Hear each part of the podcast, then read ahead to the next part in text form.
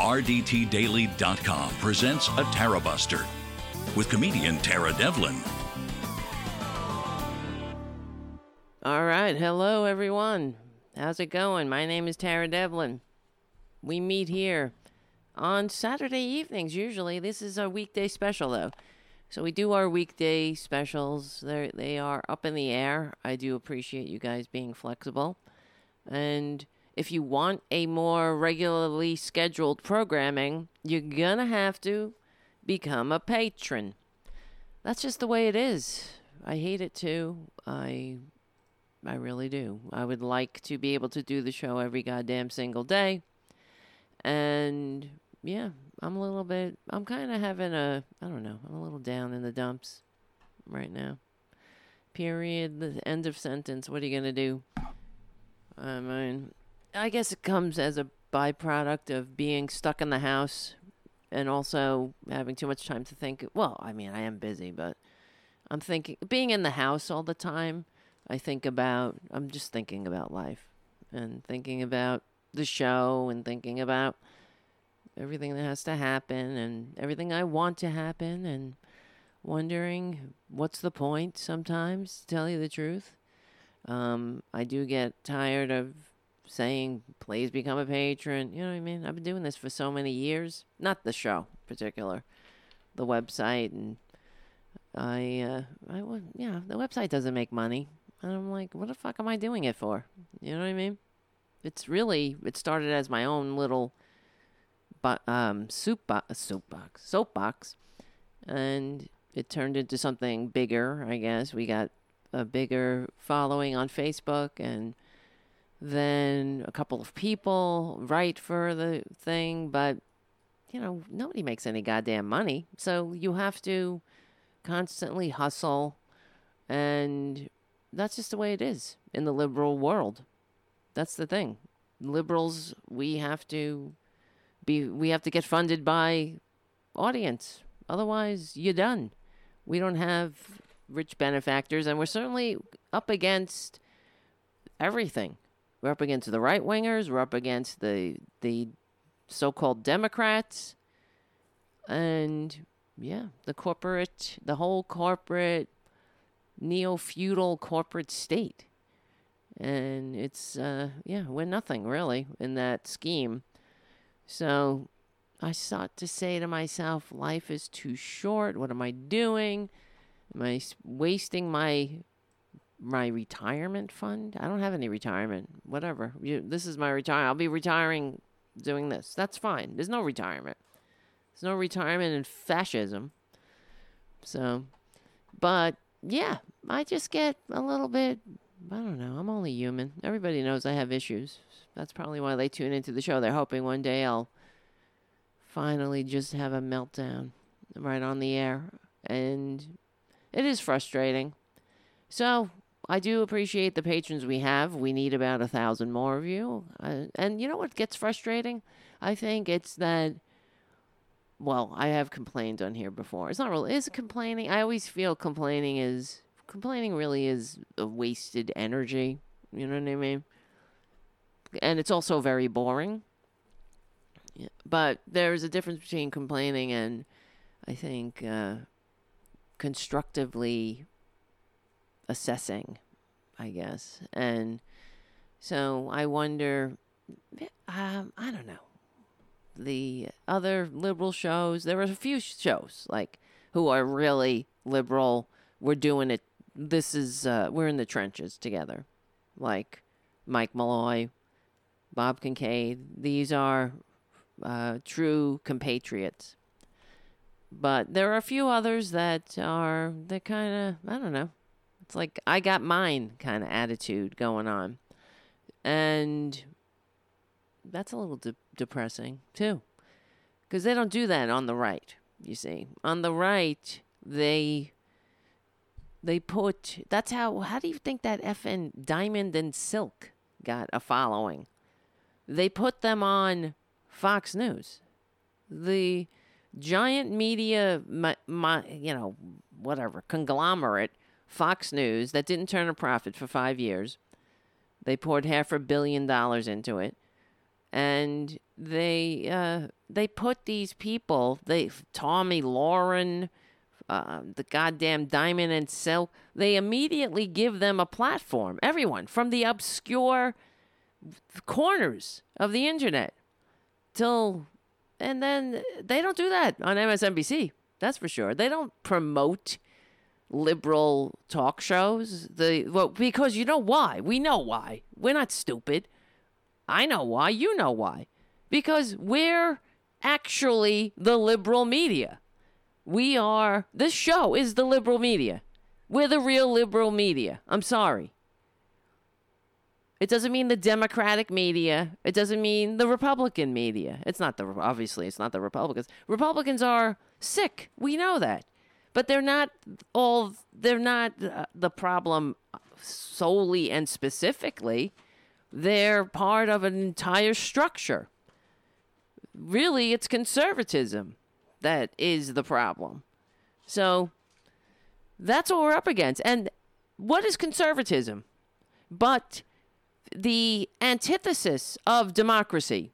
The whole nature of conservatism is deciding who rules and create and how they create an ordered society is by establishing the, the right quote unquote people to rule the right people at the top and the the unwashed masses that's that's chaos. When the unwa- unwashed masses get too uppity, that's chaos. Because ultimately, the the ultimate goal of what they consider, what conservatives think society is, is nothing but making themselves rich. You're not in that equation. We're not in it. It's not about democracy. It's not about making a functioning society society only functions to make them rich. You see? Whether it's you, your mommy, your father, your your dogs, your your pet rabbits, it doesn't matter. Not everything is a expendable commodity in this system. You are not you're not a thing. You, you well, you're not a person. You're a thing is what I meant to say. You are n- meant to be exploited to be trampled upon. As Ayn Rand said, what are the masses?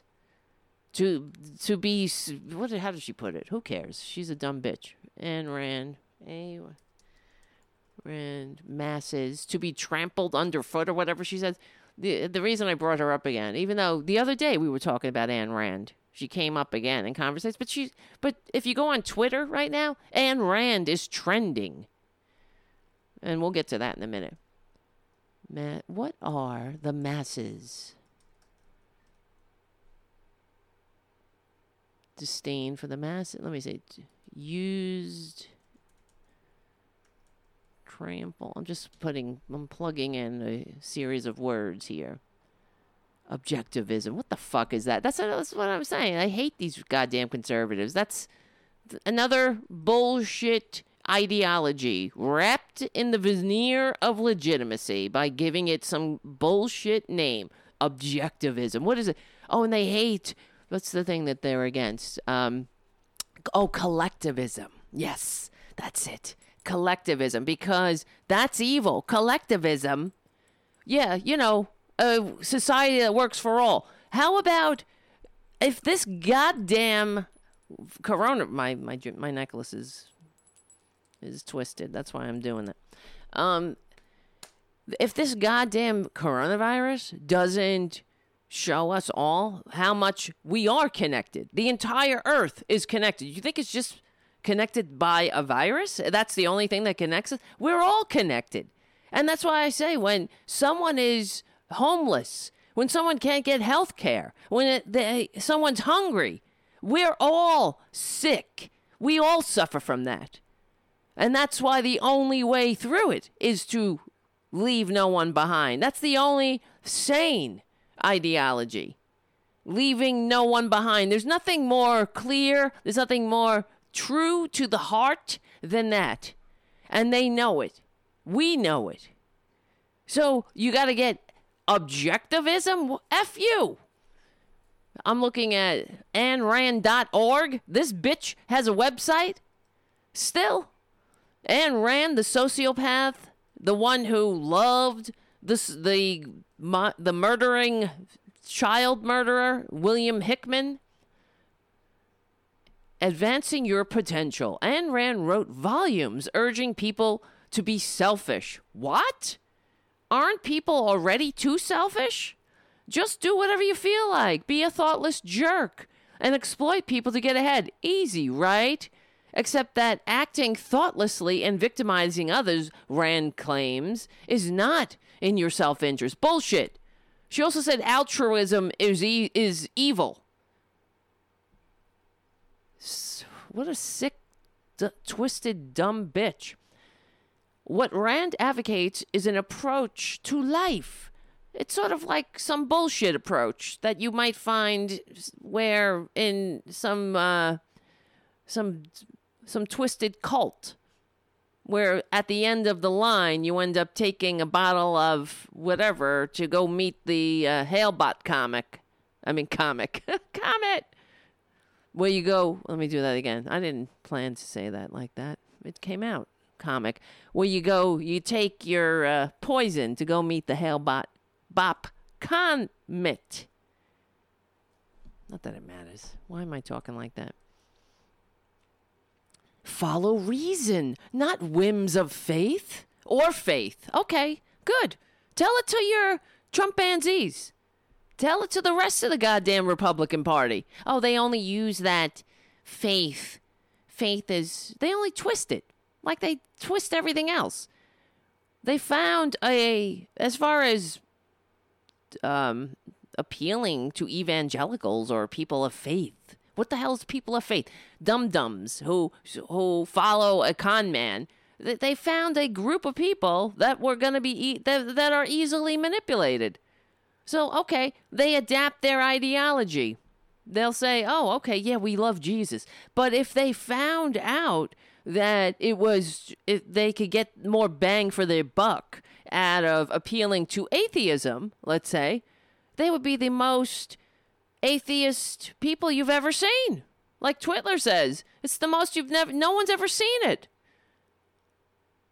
You'd never, they would abandon Jesus as quick as you could say, uh, I wash my hands of this. So what is what is objectivism? Follow reason, not whims or faith. Work hard to achieve a life of purpose and productiveness. This all means nothing. Well, okay, keep your feet on the ground and keep reaching for the stars. What is this? What is this bullshit? Earn genuine self esteem. Okay. Pursue your own happiness as your highest moral aim. Yeah, of course, because if you're happy, who gives a shit about anybody else? What if you're a sociopath? Okay, as long as you could be happy. Who cares? the masses. What are the masses? But nothing to be ground underfoot, to be used, right? Masses are to be used. Let me see if I can find that quote. Hmm. Why can't I find it? Let me see. What are I know I wrote about this, whatever. I'm not going to find that. To be crushed.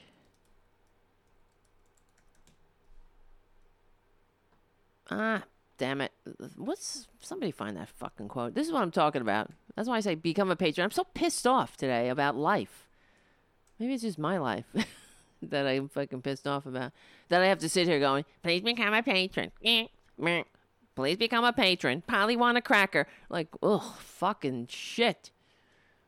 Become a patron, please. I like the patrons. What do you want me to say?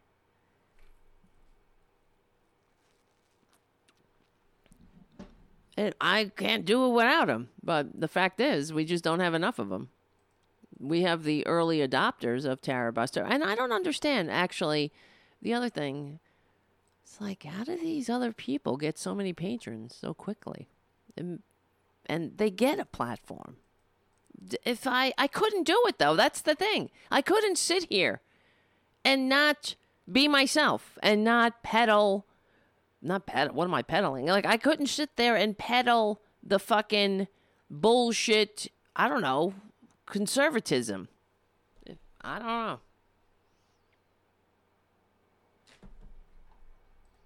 I really couldn't. So, but we're in a we're in a minority within a minority. You know what I mean? We're in a we're in the underdog in the underdog. We're we're but let me explain that.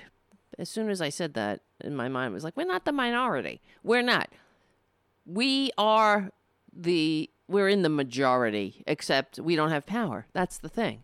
And the thing that's really unfortunate, frankly, is that what's getting to me, I guess, mostly today, besides everything else, what's really getting to me today is the okay, I'm going to lose patrons just saying this. Is the the fucking fake ass is the fake I'm trying not to curse either. The face the fake you see how successful it's going, right? The fake Democrats. I want to start calling them fake Democrats instead of corporate Democrats or establishment Dems. They're fake Dems. What what do they stand for? I'm still waiting. I haven't received any intel on my question that I pose constantly. What does it mean when Joe Biden says I'm a real Democrat? What does that mean? I'm voting for Biden because he's a real Democrat. Please explain. Somebody, I'm asking this sincerely. I really am. Can somebody please, maybe somebody on the chat, explain to me what that means? I'm a real Democrat. What does that mean? What do you stand for? Doesn't the Democratic Party, they're supposed to be the party of the people. So why is it that we we're in the boat that we're in? Why is it that we are in an economy that works for the 1%? And for 40 years, we went from the most to the least upwardly mobile. How did that happen? And how, why is it okay? What is this? Um, what does a Democrat fight for then? If not for, I mean, what do they fight for? Because to me, it looks like I'm, uh, the hypocrisy is getting to me. Okay? They go after Bernie. Everybody knows I love Bernie. And everybody knows I keep saying this. And today I was actually thinking about myself, you know, about hypocrisy. Am I being a hypocrite?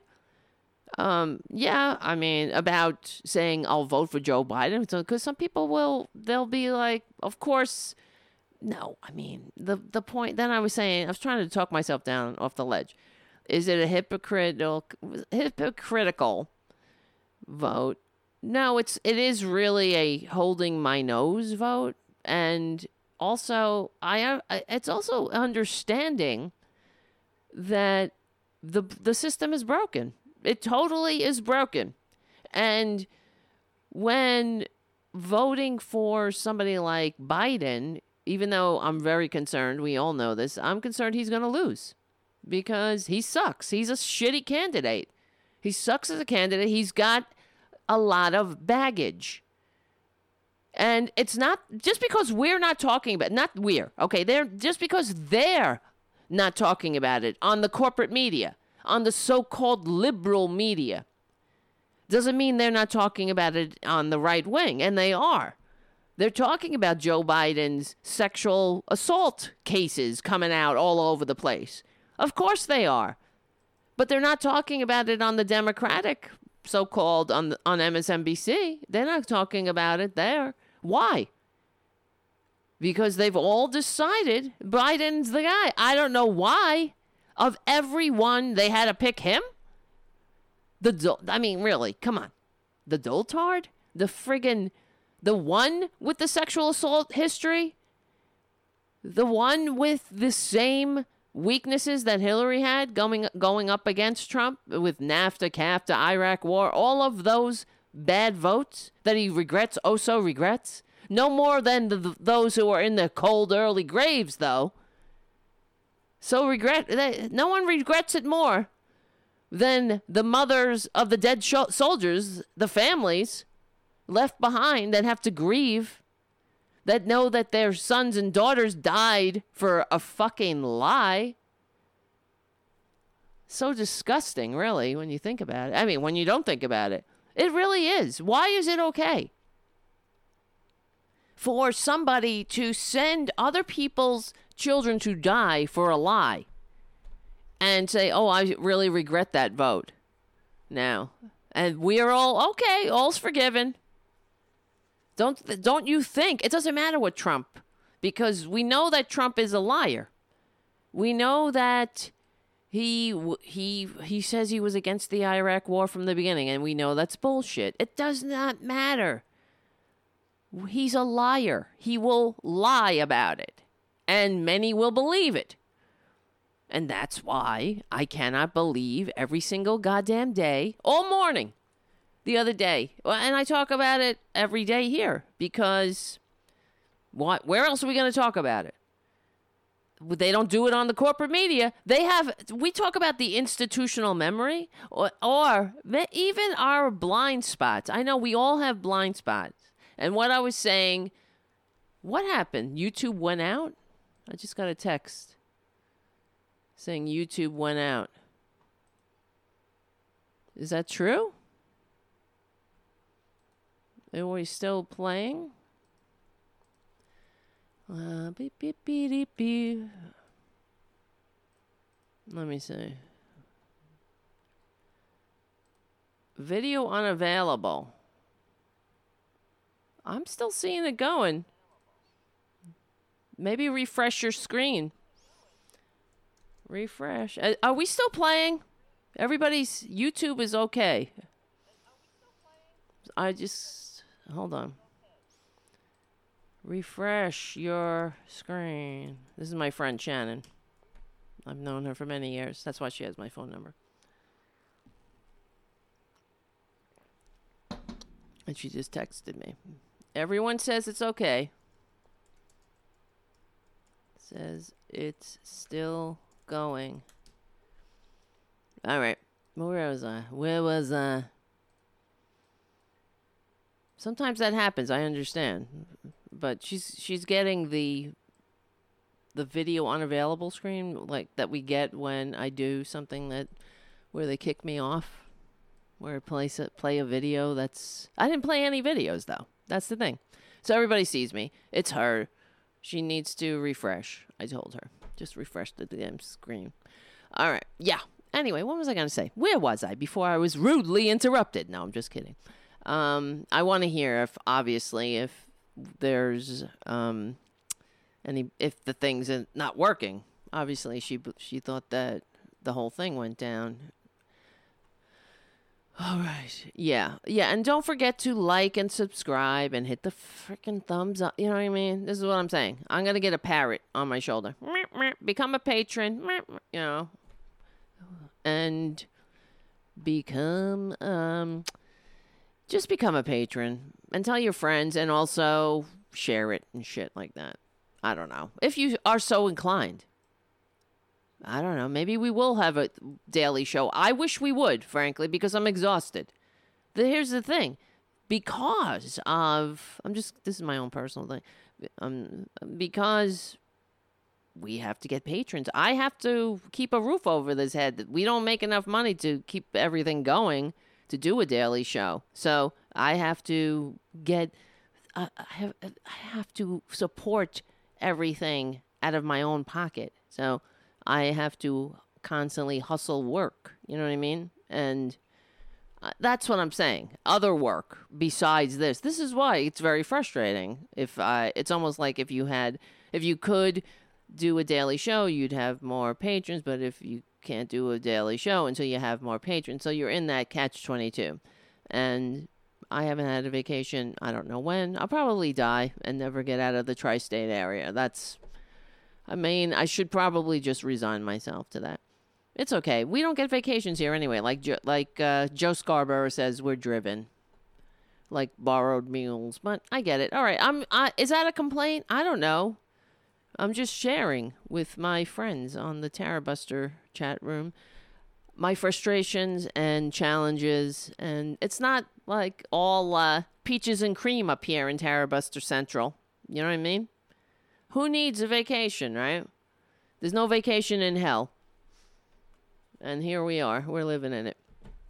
And what else? Yeah, I mean vacation. I, the last time I went away, I d- wasn't really. awa- I went to that friggin' mines event. That's and I wasn't even on a vacation. Where did I go? I got to stay in a hotel, which I enjoyed. I you know because somebody else made the bed, and I was working basically. So it doesn't matter. Whatever. And the other thing that I say too, even I'm saying this to myself. I would say this to my shrink. It's that I, you know, not. It's not being morose. It's everything. Whatever. I'm gonna die. You're gonna die. We're all gonna die, and it's all. It's not even gonna matter. You know what I mean?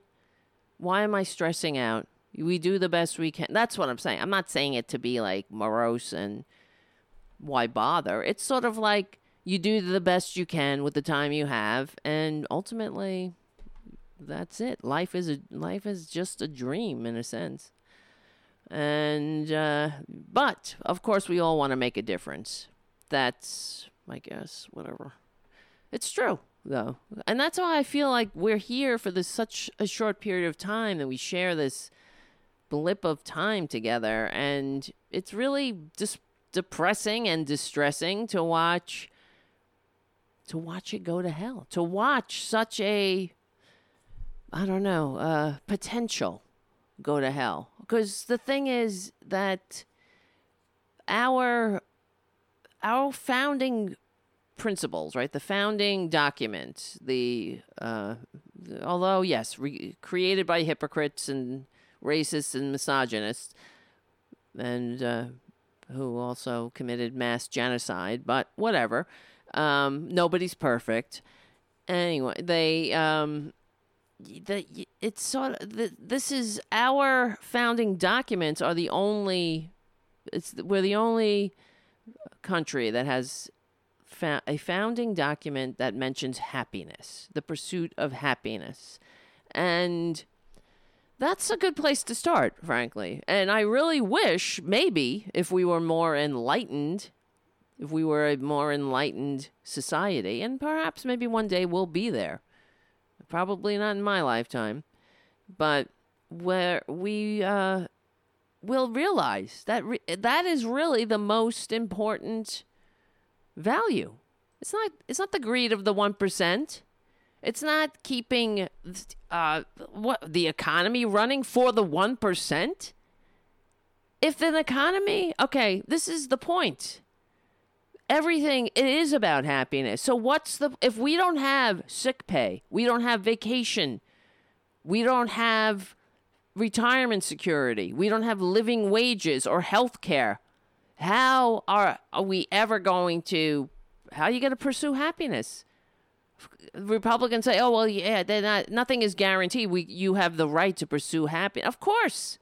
But if our whole founding principle is the pursuit, life, liberty, and the pursuit of happiness, shouldn't we be doing all we can to help facilitate it? How can you be happy and free if you can't leave a job because you can't leave your health insurance? How are you free? if you can't go to the doctor when sick. You're certainly not happy. How are you free?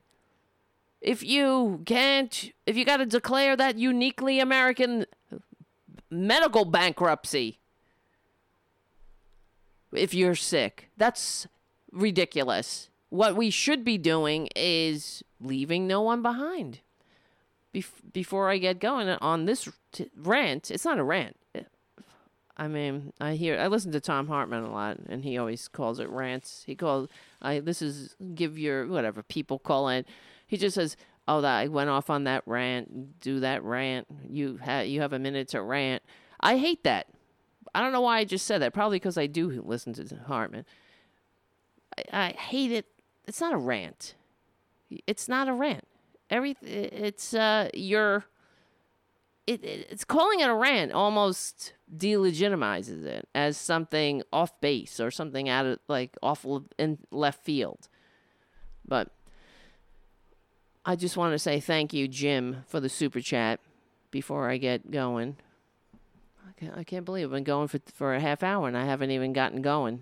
It's been really therapy for me. Thank you. This is therapy for the resistance. It's really my therapy. So thank you. Yeah. Um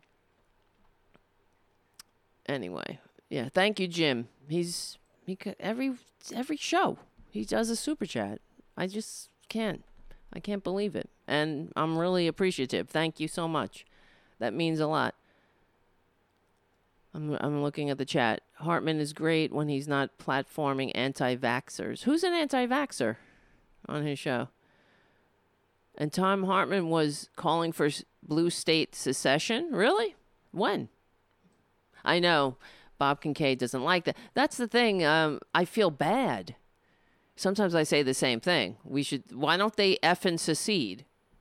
I really believe that. We would be a hell of a lot better off if these red states just got the F out of here. They can go and they can go touch their faces all day long, all night, if they want. They can all gather in their churches or their Trump rallies and touch their faces. And we can he be here in blue state, normal no, relatively normal people want to live, and we can practice our uh, science and shit like that. So I get it, but then I think about I feel bad with because I I know very nice people who live in the red states. It sucks, but yeah, I know it's beautiful, uh, very beautiful parts of West Virginia. But I hear you. It's uh, we've entirely given too much power, too much compromise, too many, too many uh, reaching across the aisle and getting things done, so to speak. Which is really what I was going to talk about tonight too. And I know I was like, should I talk about this because I'm going to lose more patrons? what little patrons we have. We're gonna they're gonna roll out of here saying this isn't helpful. But I wanted to. There was this article, Thomas Friedman. This is everything. Okay, okay. Today, I'm just gonna get into it. Whatever. Let it. Let the chips fall where they may. Um, I don't know if you saw. Joe Biden called Trump, or Trump called Biden. Who the hell knows? By of course Trump is easily manipulated and and easily played. That's why he's he sucks. He's not a leader. He's a follower. There's never been a bigger follower in life than Donald F. and Trump. He's not a leader. Leaders lead. He wants accolades. He wants to be liked. He wants the leaders to like him and not not good leaders, not decent people. He wants scumbags. He wants to be one of the boys. He wants to be in with the in crowd, or but the bullies, the scumbags, the people who steal your lunch money. The the when you're a kid and you're walking with your lunch tray and they knock your tray out of your hand. That's who he wants to be pals with. He's a coward. He's one of the cowards who wants to hang out with the fellow cow- cowards who kick down on people because they think it's fun. That's what Donald Trump is. He's not a leader. And he sucks. He's a liar, too. And I don't want to go on. I will, though, after. we. There's so many things to talk about. Like, uh, for instance, once again, the corporate media plopped a freaking camera in front of Twitler and let it roll for hours every single day, today included. Every day, lies, lies, lies. All morning, they complain about he's lying in the press conference, and then they, they play the press conference all evening to discuss what? And they just let it rip because they're not cutting into the press conference while he's while he's laying these eggs, these lion eggs all over the floor, these stinking ass. He's laying these stink bombs in the middle of the room. Nobody's saying anything. He's just lying, saying that voting by mail is very bad. It's because uh, you could cheat. Bullshit. These are verifiable facts that are that uh, that's not true.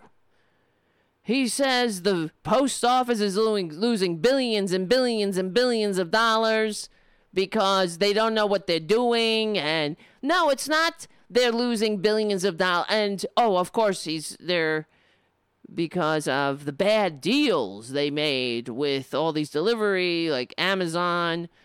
That's not true. That's absolutely not true. They're if they're losing money. In fact, uh, the Amazon deal is a bright light in the post office. They're making money off of that deal.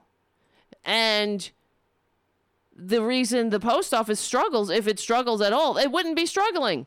They they struggle because in when George Bush was president, the filthy Republicans put a poison pill into the post office because they hate the post office because it not only does it have the largest unionized workforce, it also connects every single community, and Republicans hate the community. It fosters a, com- a community spirit that Republicans hate. They want you to be divided with your. They don't want your communities connected. They want everybody divided. Of course they do. And there's a lot of money to be made. You don't. Uh, if you privatize the, the the post office, it's a federal agency. They don't like that. They just, on principle, hate it. That's because they hate democracy and America. If it works, they they have to break it. This is what they do, and that's what they did with the post office. In 2006, they put in a poison pill into the post office, requiring the post office to pay 75 years of health benefits pri- pre prepay them. So people who were never born, they have to pay health for the health uh, and retirement benefits. Let me see here. This is how disgusting the filthy Republicans are. Did, did you think that the corporate media said anything about that? They, they just let him lie. They let him up there and lie. So that's why I'm saying this is the liberal media. I, I'm so sick of it. This is why this country is rolling around down down the tubes. We're down the bowl. We're swirling. We're just about to go down for good. Because we have a, a feckless bullshit corporate media that does nothing that is nothing but a profit making a profit revenue uh, for the top. They don't give a shit. They're not out to inform you. You that's not their job.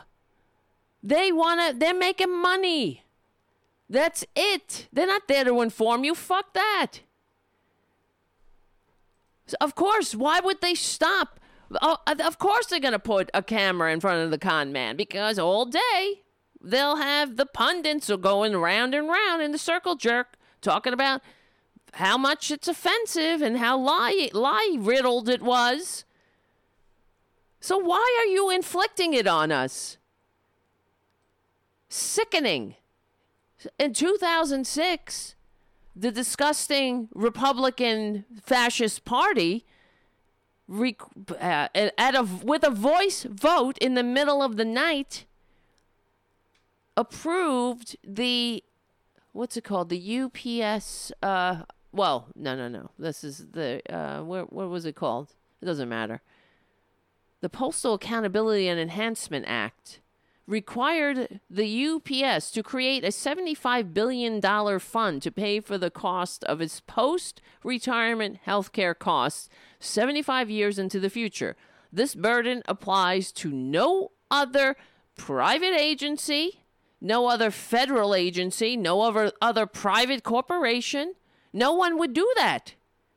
Who the fuck, who the hell plays for, for benefits for people who haven't been born when people who are born don't have shit?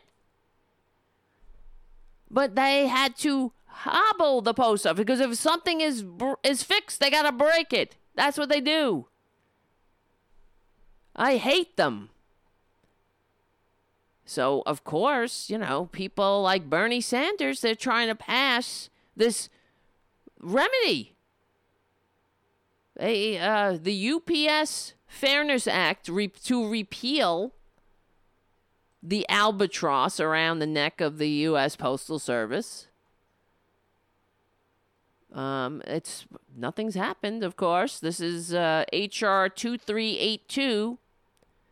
What do you think will happen? What do you think Trump will do? Let's see. Latest action was in the Senate in February of 2020 received in the Senate. Well, there you go. It's going it going it's going to die in the Senate. Well, Bernie wasn't involved in this. He's in the Senate. But he has been talking about the he's been talking about um, repealing this uh, Republican bill.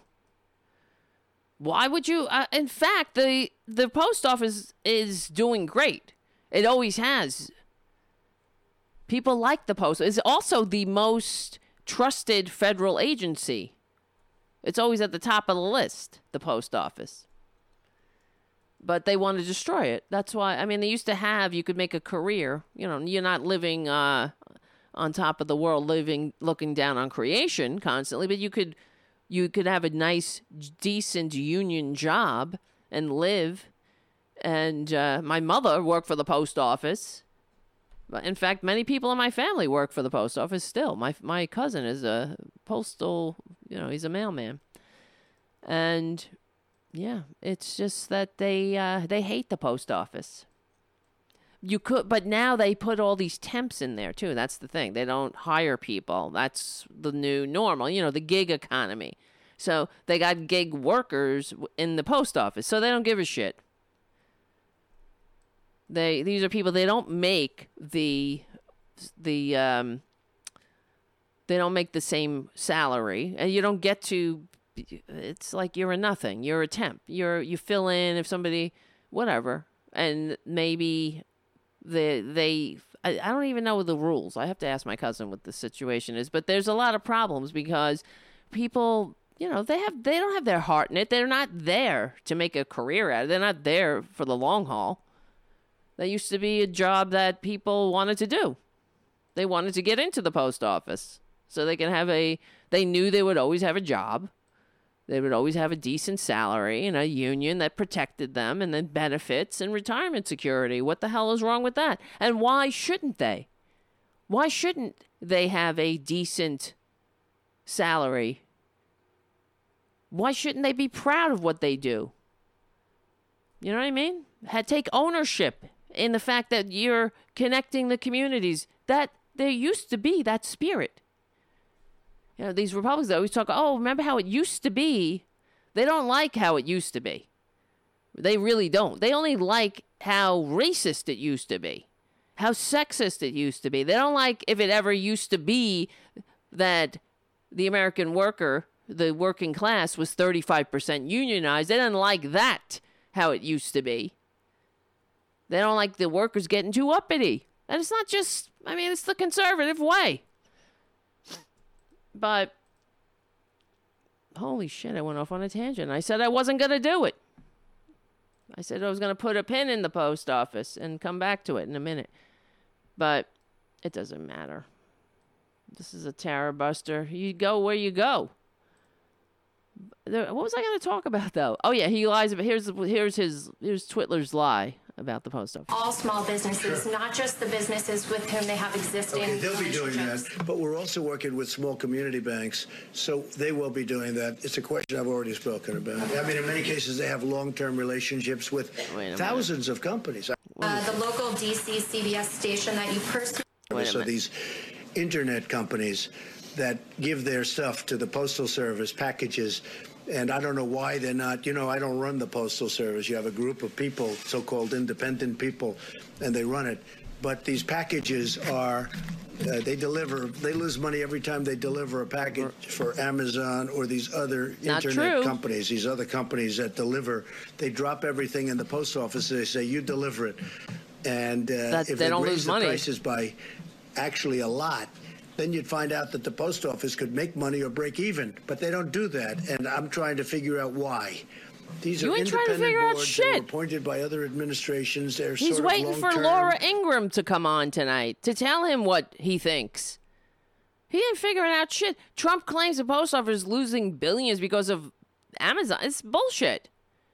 Amazon is giving them more work. There's more. They. This is what the the the line was before.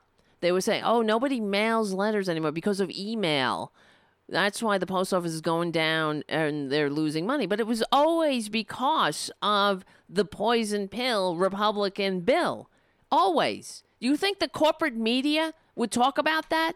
You why are we? Why do we know about this? And the average American citizen doesn't know this. Could it be because every time they turn on the television, there's nobody, there's nothing but lies and pundits jerking each other off about nothing? Not really giving any information, not or, really just peddling the corporate line.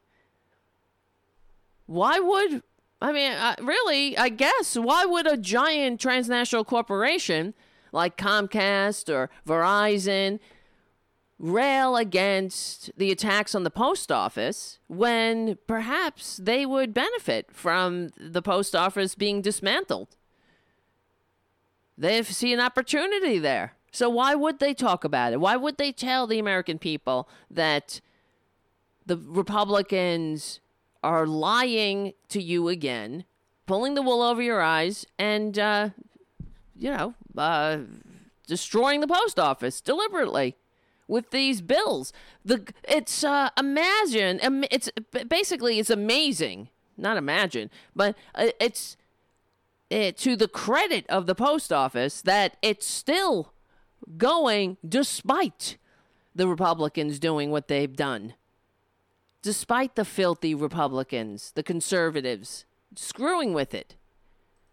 And there's many, and the other ways. And uh, Bernie Sanders always talked about the post office, how the and when he spoke about the post office, when it was really having trouble in the beginning, when the Republicans did this to the post office, when they enacted this bullshit bill, and uh, one of the things he he wants to do is open up the post office to become a local bank too for people who don't have you know, for low income, you don't have to go to a check cashing place. You can check cash your check. You can get uh, banking services there as well. That would be a way for the post office to make some money. And that's one of the things that, of course, Republicans they don't want to do that. I'm sure that there are plenty of fake fake ass Democrats that don't want to do it either. So the post office, and as far as Amazon, the reason why they give packages to the post office is because in many cases the the post office goes where Amazon or or these for profit corporations won't go.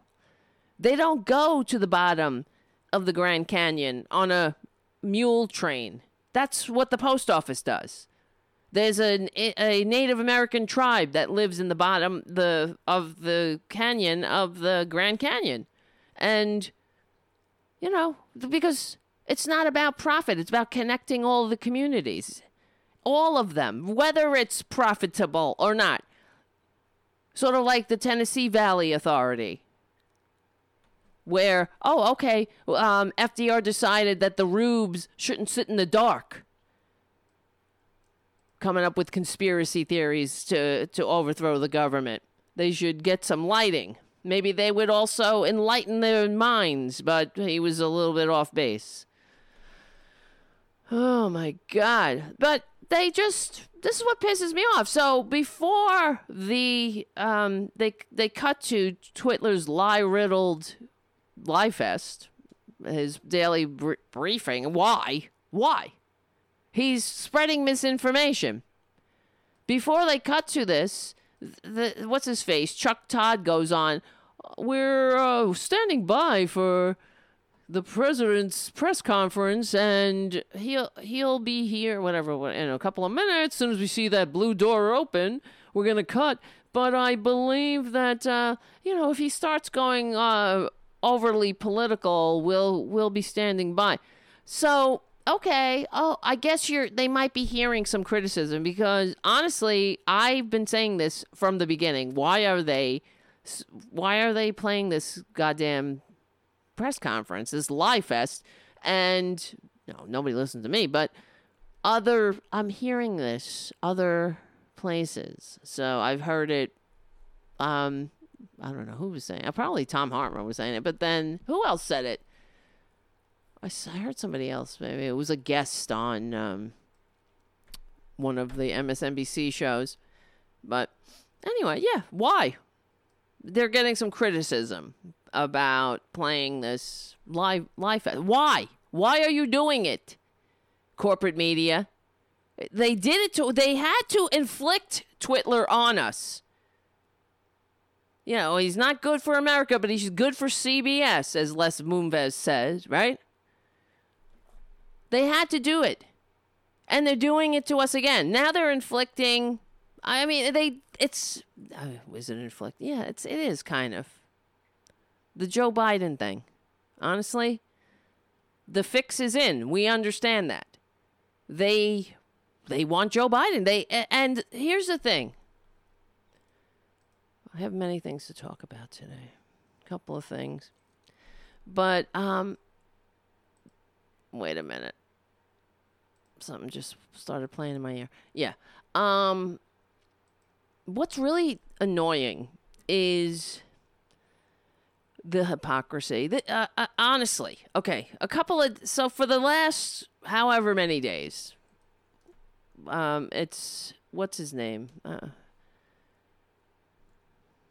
what was I gonna say? The you know I'm trying to formulate it in my mind here. Okay, the, all these sexual assault allegations coming out against Joe Biden. We this is not anything new. It's been going on for a while. It's not something that they don't know about. The Democrats don't seem to care though. And by doing that, by not caring, they basically set the whole women's movement, the Me Too movement, back by 50 years or more. It's uh it's really the hypocrisy is what's the problem. It's astonishing to hear Alyssa Milano go on. Now she was the such a champion of the Me Too movement when it was going after Judge Kavanaugh or Justice now. Fuck him uh, frat boy Cav. She was so, so concerned about women being heard. Believe women, remember? But now that it's Joe Biden, where are the Democrats? These are the same Democrats that they pushed Al Franken out for what? Oh, he he touched my ass. He he. I don't know. That's what he. They. Uh, I. Uh, he touched my ass at a photo event and he had a picture because he's a comedian on tour with a picture like, of somebody uh, sleeping and she felt very uncomfortable 20 years later okay so they had to rally and get him out how fast did what's his what's her face Chris, kirsten gillibrand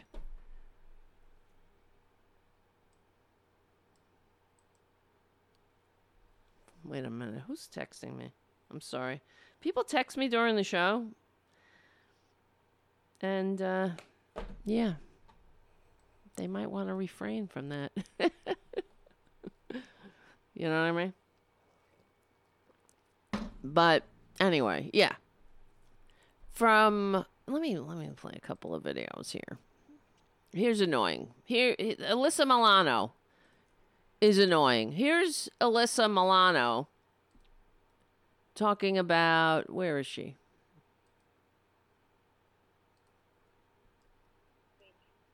Here she is on Judge Kavanaugh. You were invited as a guest of Senator Dianne Feinstein to be there at the hearing. Why was it important for you to be there?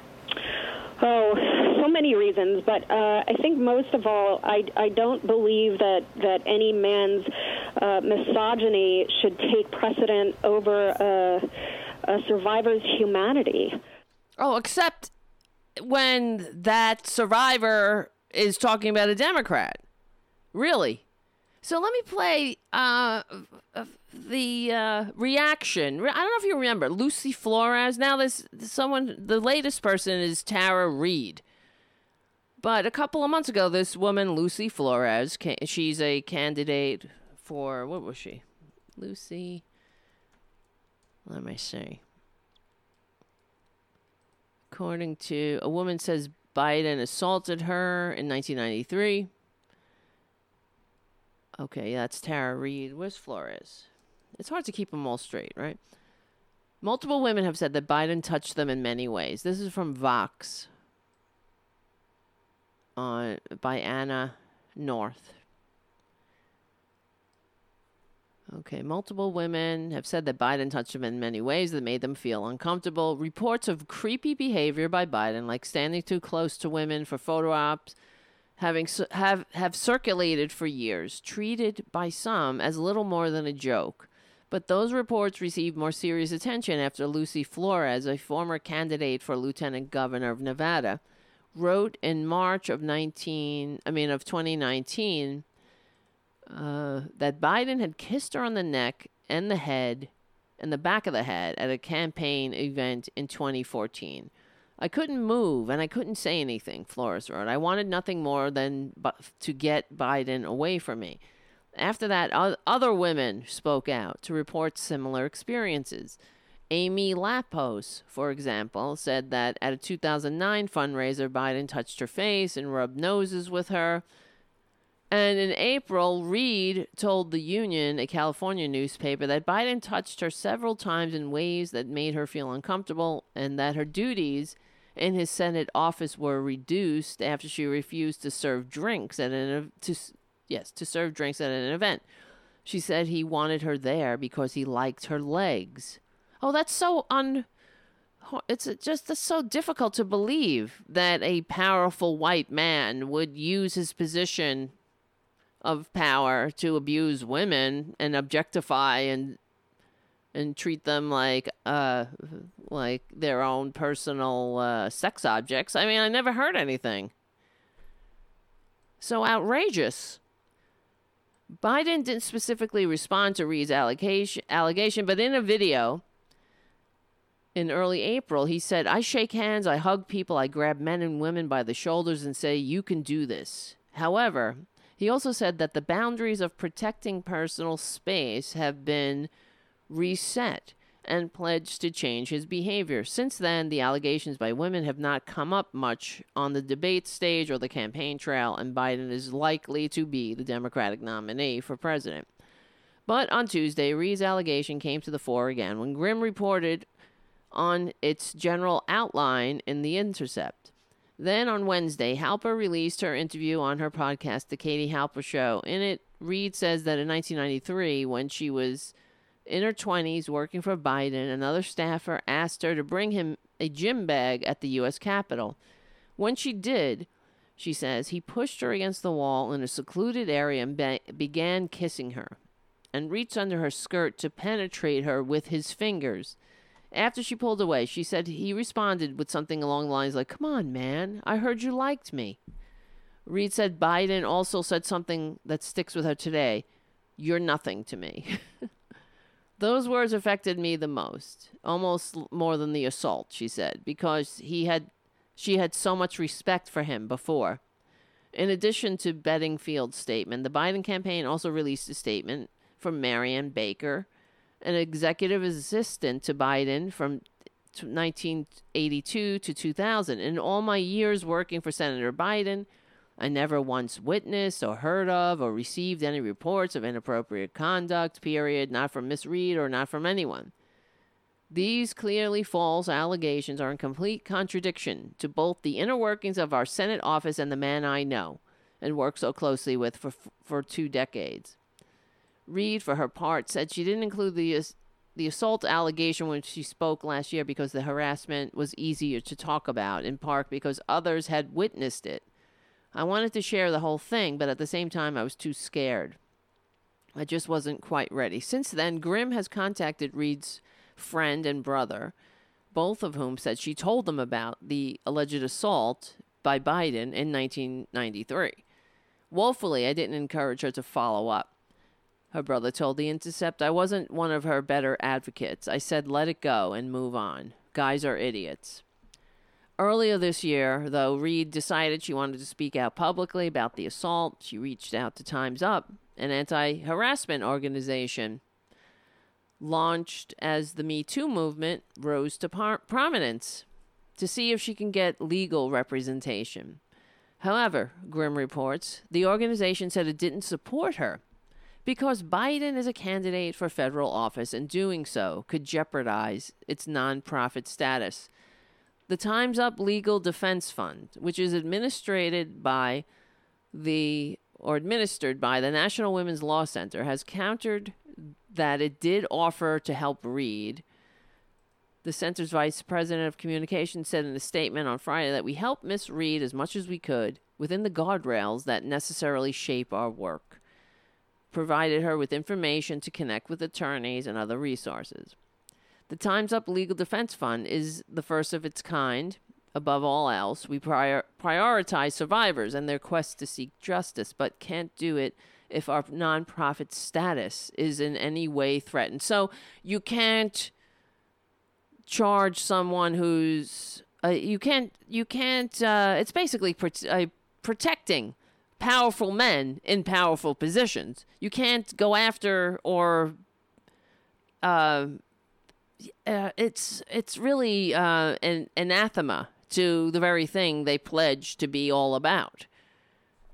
Anyway, unable to get legal help, Reade told Vox she decided to write about her experience on, on Medium in January. She did not state an allegation of sexual assault then, but said that I have not told the whole story what occurred between Biden and myself,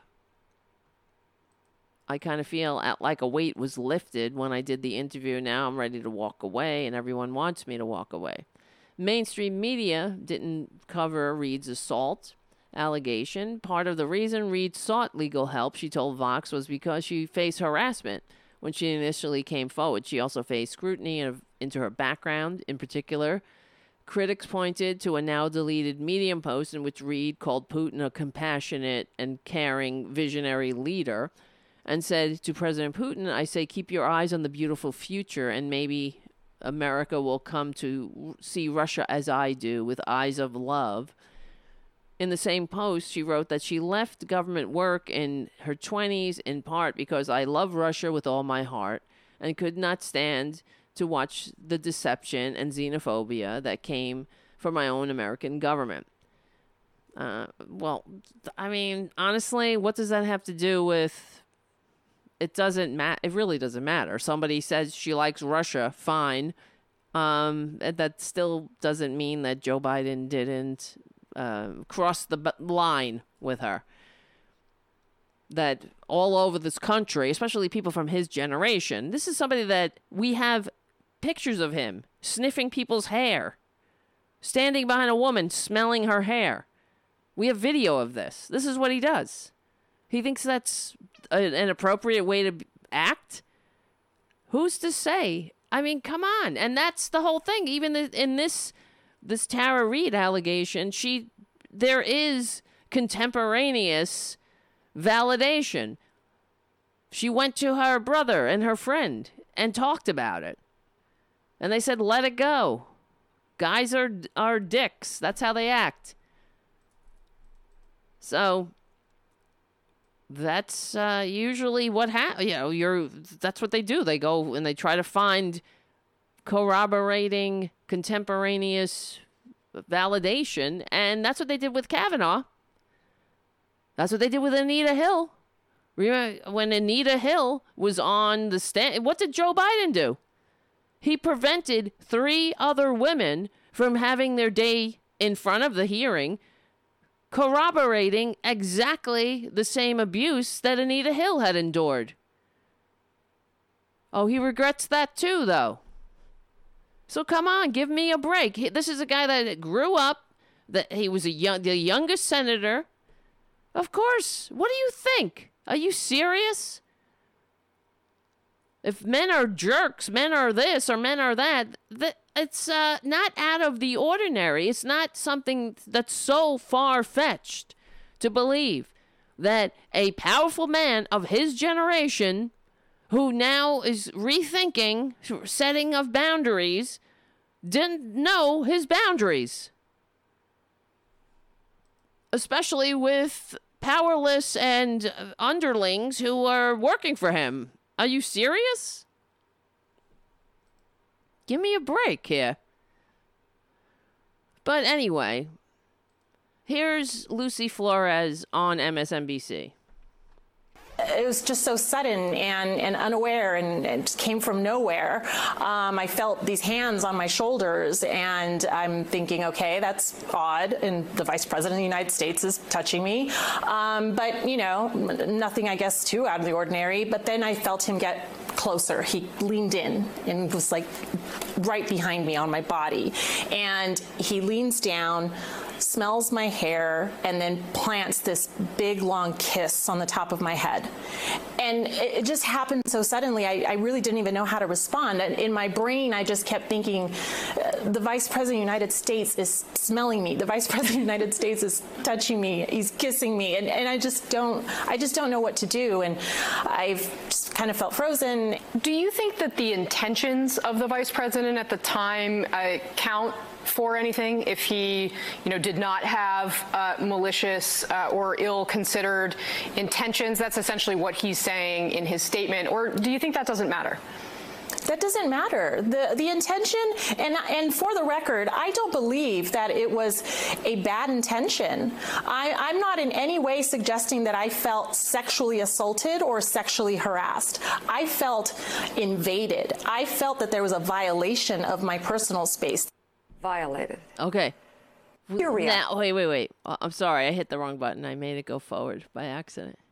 This is really why I wanted to. Show. So this this uh, Lucy Flores was on another MSNBC show. This was a couple months ago, and this is actually Morning Joe. And we all know how Mika is a major apologist for Joe Biden. She's been in the tank. They've all been in the tank. The one good thing, frankly, about the coronavirus is that I no longer have to endure the corporate media incessant bashing of Bernie. It's not it's not that it hasn't subsided. It hasn't.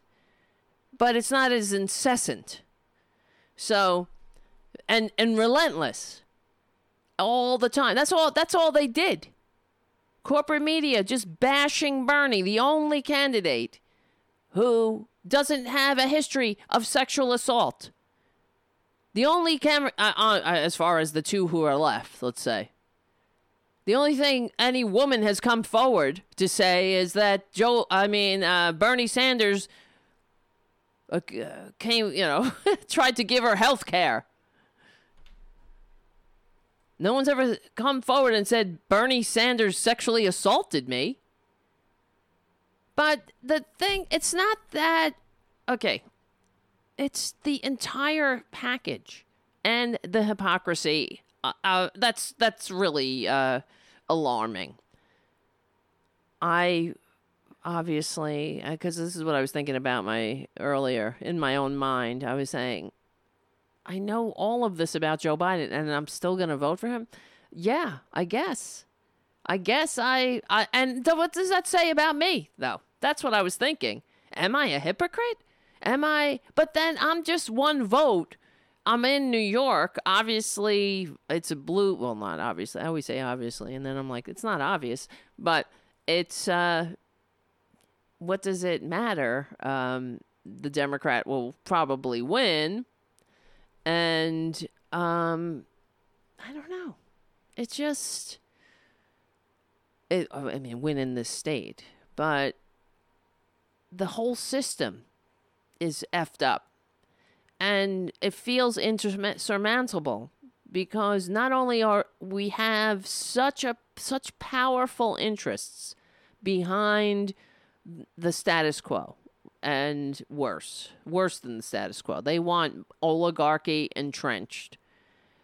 But we also have um, other, uh, it's like, uh, for instance, because of Republicans in, in power, Now, uh, I mean, I, I'm wearing my PETA shirt, but I love, you know, go, you know, I love animals. I'm a big animal rights advocate. I would, I, I love animals. I said that three times, but the, the fact is, Republicans, their remedy for abuse in factory farms is to make it illegal to videotape in factory farms.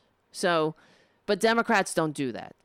I know that Joe Biden, in a position of authority, in the presidential role, is not going to sign legislation, or maybe he won't sign. it. He won't undo um, animal rights laws, things like that, or a uh, he he won't do things the, the that will um, I, I don't know this is see I'm justifying, but it's like, but that's my justification though.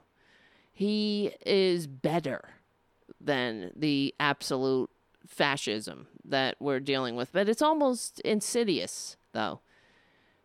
And but it matters, and and but okay, I'm working it out. This is why it, it, sounds like this, but it's like ultimately what what is really more disturbing. It's not that it's not just Biden because Biden is who he is. He is a corporate lickspittle. We know it from uh, sun up to sundown and every hour in between. So we understand that. It's the rest of us. It's the people. It's the so-called Democrats that I am really concerned about. The way we move forward. Because Biden is what he is so is the entire establishment and the corrupt system. Yes, um, it it's better when Democrats, fake ass Democrats, have power because I, I mean on some level it's better, but they're almost more dangerous because they can do things like put Social Security on the table, like Obama did, and they might get away with it, right? That's why we, the people, people like us, and our friends, the average people, have to be informed, but we're not. And that's why media is so important. And this is why I ask you to become a patron. Because we're not even, and as I was saying a couple of shows ago, we're not speaking truth to power here because power doesn't care about truth. It has no interest in the truth. It makes the truth. It tells you what the effing truth is. We're here to speak truth to other people who might have their minds open, who maybe will wake up and stop being the uh, the I just want to get back to brunch kind of dem, and be the kind of dem that is in, that is all in, every goddamn day and that's how you move things forward. It's not by pretending that uh, they're, you know, uh, pointing out the the two by four in somebody's eye while you got, uh, you know, one in yours. What's the whole goddamn? You know what I'm saying? Pointing out the flaws in others. While look at yourself. Put the mirror up to your goddamn self and say, what part do I play? Why is it okay for th- this country to have um, one third of the American people unable to retire? All, stuff like that. Does that matter? What's uh is that is it just you want to get back to brunch, Dems? And that's why I ask to the Democrats because you got to assume that if someone's a Democrat, they identify as a Democrat. This is somebody who is at least trying. They're trying to be a good citizen. They're trying to like democracy, to be a uh, someone who's capable of functioning in democracy. They're they're trying to. Uh, they assume themselves. If you ask they tr- they're trying not to be racist. They're trying not to be homophobic. I'm not saying that everybody is perfect, of course. Um, there are racists and homophobes everywhere. But they're they're trying, right? But so those are the kind of people that you might be able to reach. You might be able to say, wake them up. And it's uh, it's this is why the establishment democratic mechan- the machine of the establishment Democratic Party is so vehemently and violently opposed to Bernie Sanders and by calling the Bernie supporters to by marginalizing Bernie supporters by vilifying us and the Bernie supporters. Maybe you're not one but you know I'm saying us.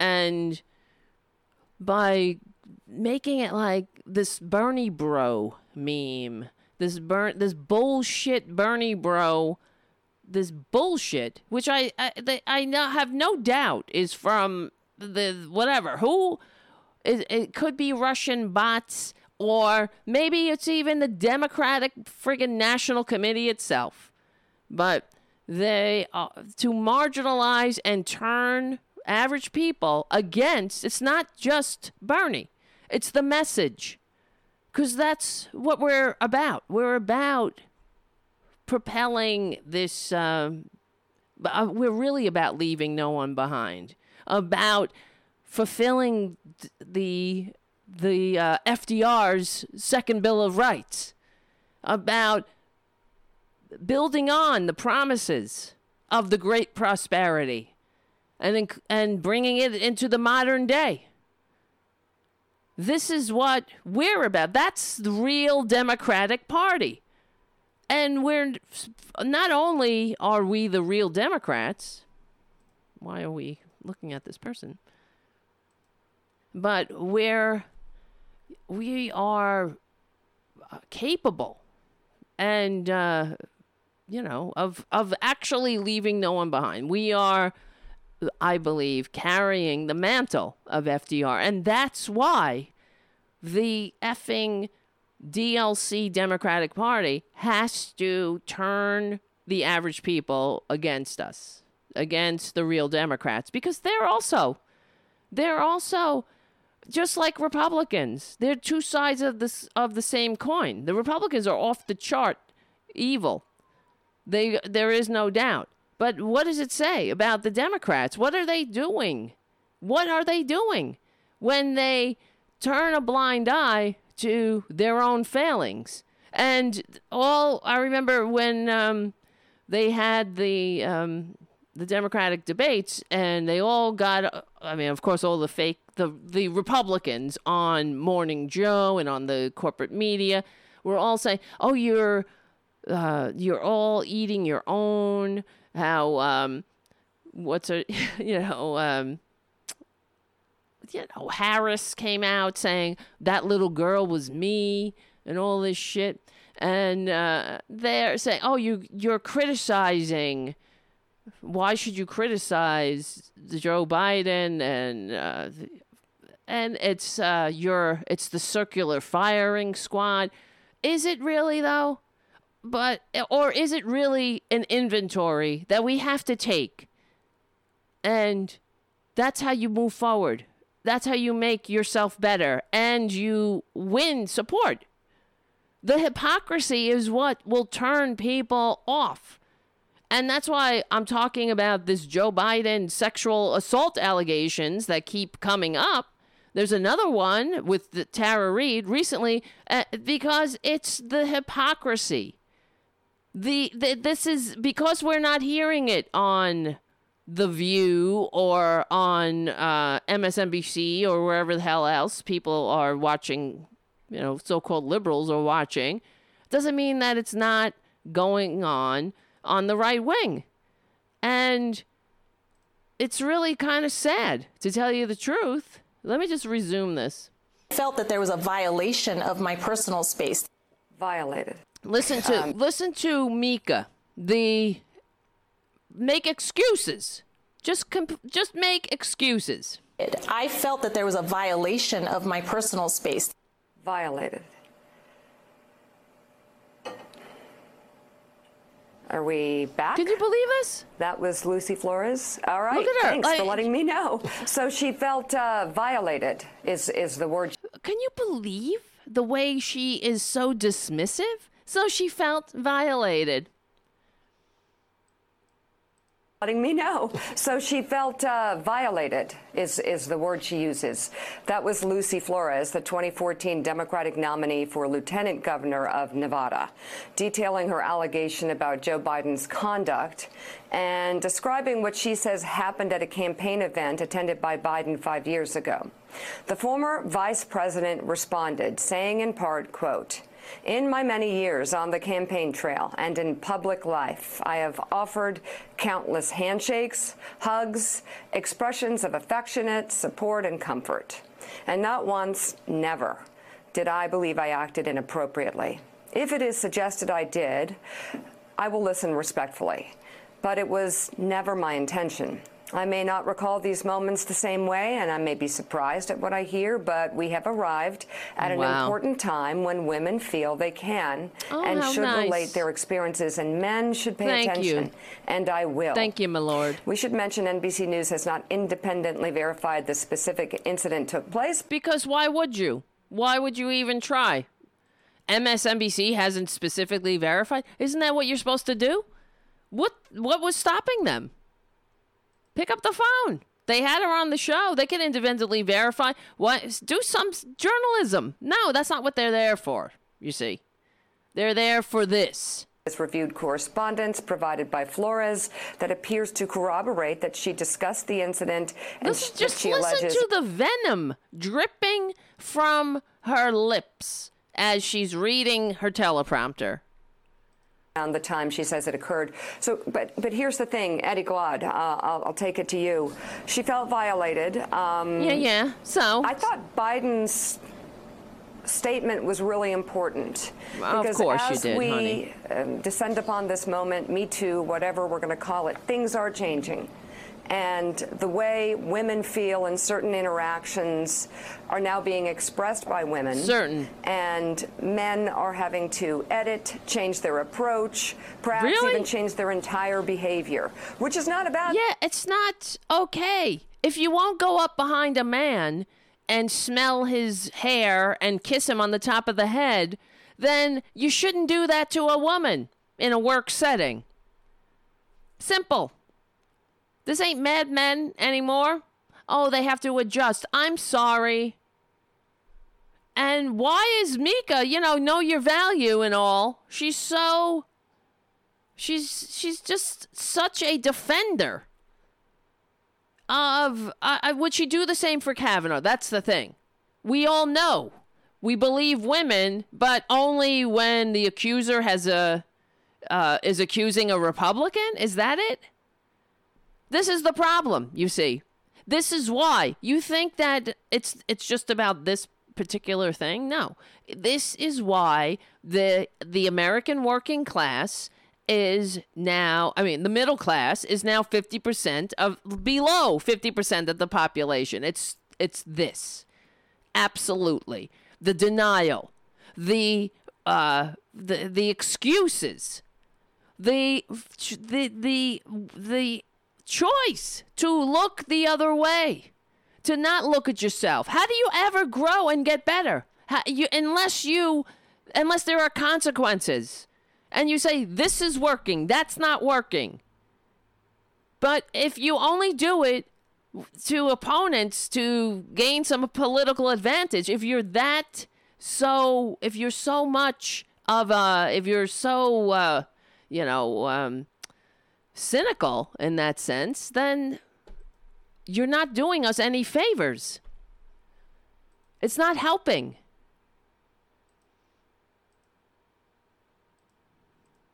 We're evolving as a society. But I guess what concerns me about this is the political nature uh, of this announcement, of this behavior, um, of this violation, so to speak. So to Um, speak. I, what's your reaction to her story? So we have to take seriously any claim, I think, about the invasion For of sure. personal space. Uh, we saw it, for example, uh, in the debate between uh, Donald Trump and Hillary Clinton when he hovered behind her, and many people felt uncomfortable just by him being there. Yeah. So Well, it's I- I just wanna a weird take- thing to do. It's a weird thing to do, but I want to take it weird to smell someone's hair?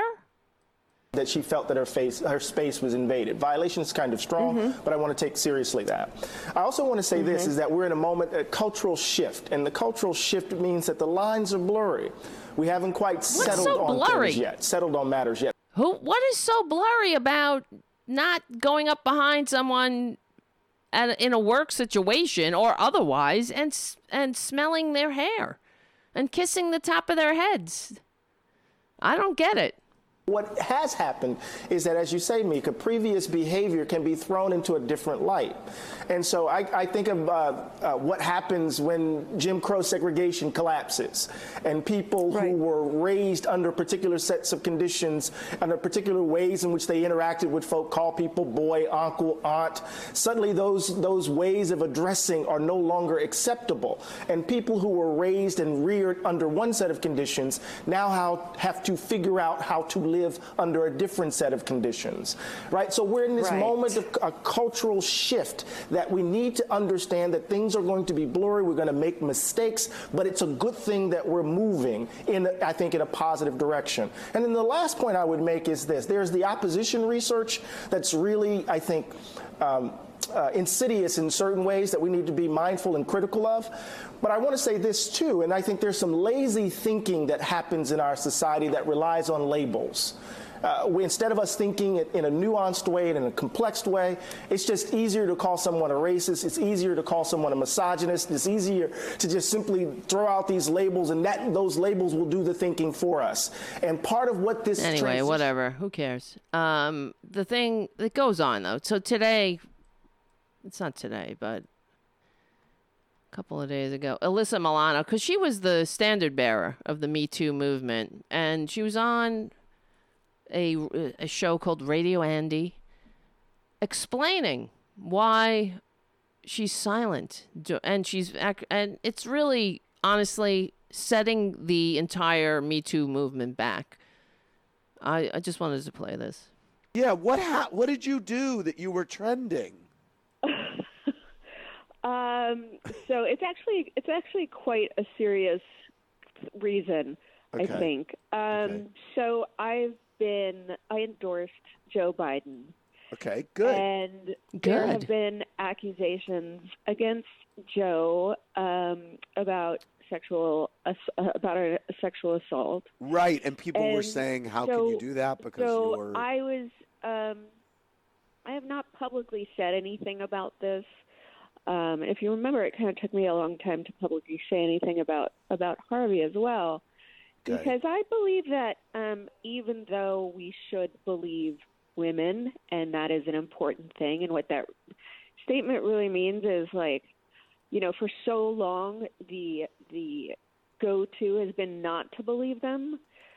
So yeah. really, we have to sort of societally ch- change that mindset to believing women but that does not mean at the expense of not um, you know, giving men their due process and, and investigating like situations. Like this guy is like really that. trying to agree with her. He's tripping over himself to agree with her. Not. I like um, that. you know, giving all of a sudden she's all about due process, and, and investigating like situations. I like um, that. And and giving, you know, it, it, it's got to be it's got to be it's got to be fair in in both directions. Okay. So you know, I've been very vocal about. Um, She's really trying. Uh, Biden and my support for for him. I've known him for a long time, and um, I she never she he never sexually assaulted her. That's what it's about, it or made her uncomfortable. Uh, it's the hypocrisy, frankly. Was that um, and the the article that sort of stood out to me was that Times Up uh, decided not to take the case. Because, um, you know um, why? Time's Up decided not to take the case because Anita Dunn, who is. Let me see this. I had the whole thing written down. Who Anita Dunn, who works for Joe Biden. She's a Joe Biden campaign, one of his um, campaign. Um, I'm trying to remember if it was like uh, his one of his. Um, of course, he works for her, but he's. I mean, she works for him, but She's on. Uh, she's a top advisor or something for his campaign, and she's she works for the PR firm that is um, that is part of this Times Up organization. And Times Up said that they can't pursue this this particular allegation because Joe Biden is running for presidential office and basically giving cover to every powerful man who has an accusation against him as long as that powerful man is running for a powerful office. And so, you know, that was I did my important wo- to you. That I that did meant well, maybe there's more to this story here. Right. I did my work and I and I spoke to Times Up and I just don't feel comfortable throwing away a decent man that I've known for 15 years. Yep. Throwing um, away? in this in this They threw away Al Franken quick enough. chaos without there being um, a thorough investigation. Yeah. I'm sure that um, mainstream media would be jumping all over this um, as well if if you know if they We weren't in a uh, pandemic. oh, Oh, or wait, wait, wait. Listen more- to this. Listen to this. wait. that um, mainstream media would be jumping all over this um, as well if if you know if they we weren't in a pandemic. oh, or if there was more, if there was more credible, if there was Really? So mainstream media. This is you, you hear this guy. He's really tripping over himself to agree with it. Oh, if we weren't in a pandemic. See, mainstream media would be jumping all over this if we weren't in a pandemic. No, and they go, oh no no no. If we weren't, if it was credible. Really? Have they seen the mainstream media? This is what pisses me off. Have it doesn't matter though they will twist themselves into any contortion to defend this undefense, indefensible candidate that they have pushed on the Democratic on on us. That is the weakest candidate to go up against Twitler in this time. Of all of the candidates, they had to pick him with the same flaws as Hillary and uh, not even the added excitement of voting for a woman for president. With with he could go toe to toe with him as far as sexual assault allegations. And it's unreal to me. And really upsetting and concerning, but anyway. evidence that was if they found more evidence If they or- found or evidence, they didn't even investigation, so I'm try. just kind of staying quiet about it. And She's staying because quiet I'm because she's a hypocrite. About it, um, you were Bernie getting dragged on Twitter by Bernie Bros. Yes. Oh, you're getting dragged on Twitter by Bernie Bros. You see? It's us. It's Bernie Bros. We're the only ones that have any integrity, I guess. Everybody else is allowed their hypocrisy.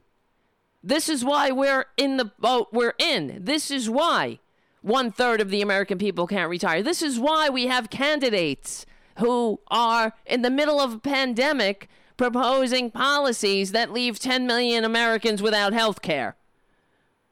This is why. This is the best we can do. And we're all going to resist, right? Resist, resist. This is resistance? How do you resist? What are we resisting? Because Trump is a madman. We we're supposed to take anything that they peddle, I guess. And it goes to show you the the thing that really got me. The of course uh, yesterday. Uh, um, let me see if I have to play this at the end. right. They're they're calling me hypocritical for for not you. know, and saying that I'm a fake feminist and all of this. All Oh of my this. God, And the I'm Bernie still- Bros are horrible. trying desperately to to you know to stand back and be sort of De- objective. trying about desperately to stand back and hope that your hypocrisy isn't uh, too much rolled over the coals for much longer because that's all you can only stand so much. How can you real? I mean, honestly, lady, don't you? You are a hypocrite. So own it. The, I would have more respect for her and all these other Me Too who the the selective Me Too outrage, which of course I was outraged at Kavanaugh. Why shouldn't we be outraged at this? We're supposed to only be outraged when a Republican is abusive and no doesn't know his boundaries. Oh, oh, there's too much at stake. We can have one sexual assaulter or another who's less I don't know, who's who's more a, a more reasonable Republican? Give me a break. I would have more respect for her if she just said, "I I don't care because I am too afraid of Trump or whatever. I whatever the sexual assault allegations that are coming at Joe Biden, honestly, I have made my bed and I'm lying in it. I would have more respect if she just just admitted it. Instead of saying, uh, yeah, I know it's hypocritical.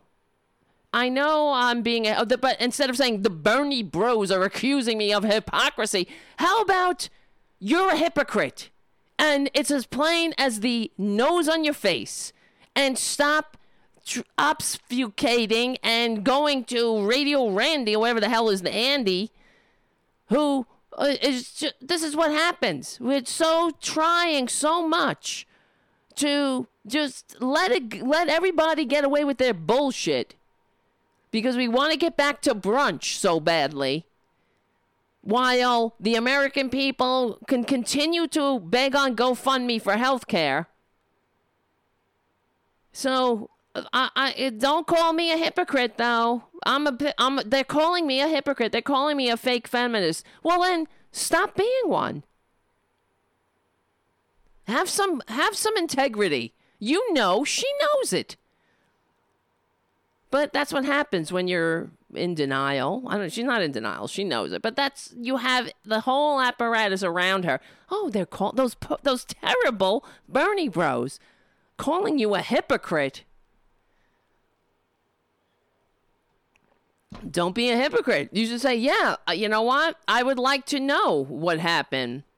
Oh, they decided I looked into Times Up, what Times Up said, and they decided not to not to follow up. But she doesn't say why. Their excuse is not because there was nothing there. It's because we can't. He's running for president. We don't want to lose our nonprofit status and and don't pay no attention to Anita Dunn over here that she's working for Joe Biden's campaign. Don't, don't pay no attention. That's besides the point. It's so sickening to me. And this is why Democrats lose. This is why they lose elections. Because the, any now any real allegation that comes out, it's always going to be viewed as political. Because they only care when when a Republican does it, or I guess Al Franken, he was the sacrificial lamb. What did Al Franken do that was so egregious? Nothing. Someone said he touched their ass. I don't know. He said I uh, might have hit her ass by accident while we were taking a photo. My hand went around her back. I felt uncomfortable. I'm sorry. They all pounced on him quick enough. He took a picture because he's a comedian. They were on a, a, a comedy tour, goofing off. So what? He she, he was like this, whatever, on somebody's boobs, ha ha ha, making a funny, stupid. It was inappropriate. Who cares? Whatever. Now she feels bad about it. The woman who came, who was on the tour, and says, "I I felt demeaned." All right. Take a number. I feel demeaned every goddamn day that I get on here and I got to say become a patron, and then I got to hear other I got to hear these other these so-called Democrats attack me, saying you're not helping. Like I just someone just came on the on the Tara Buster page on the Twitter, I mean on the Facebook and said, "Oh, this is a waste of time." Well, then get the fuck out. Go away. Who who invited you? Paul. Don't worry, I got rid of him. But it's like, go away. then. Go stick your head in the sand then. This is why. Don't complain to me though. But don't worry, they won't. They won't complain that the American people can't retire, that whatever, they're cutting uh, Medicare, Social Security. They won't complain that we, the American people, have no sick pay benefits or uh, any. They're not. They're treated nothing but like nothing but indentured servants. Oh, they don't. They won't complain about it. because they don't care. They want to get back to brunch. What do I? What, what does it matter? What we talk about? What does it matter that we're actually trying to make a more perfect union here? And how do you make that poor, per, more perfect union?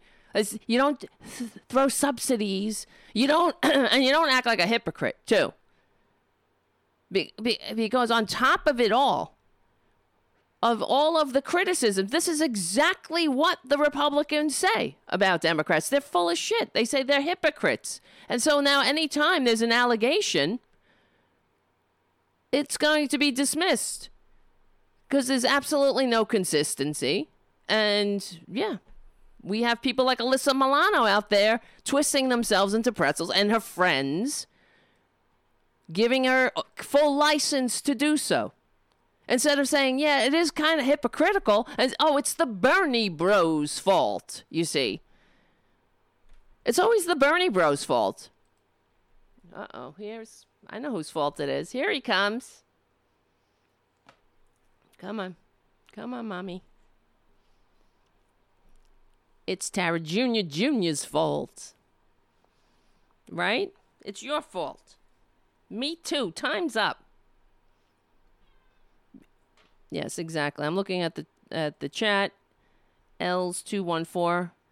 Franken would have smeared the floor with the GOP. Exactly. They took one of our the quivers out of our out of our I don't know arsenal. They did. They took a really great senator off the off the the game board. Someone who could have eviscerated Trump incessantly. Cut him down to size with his his quick wit.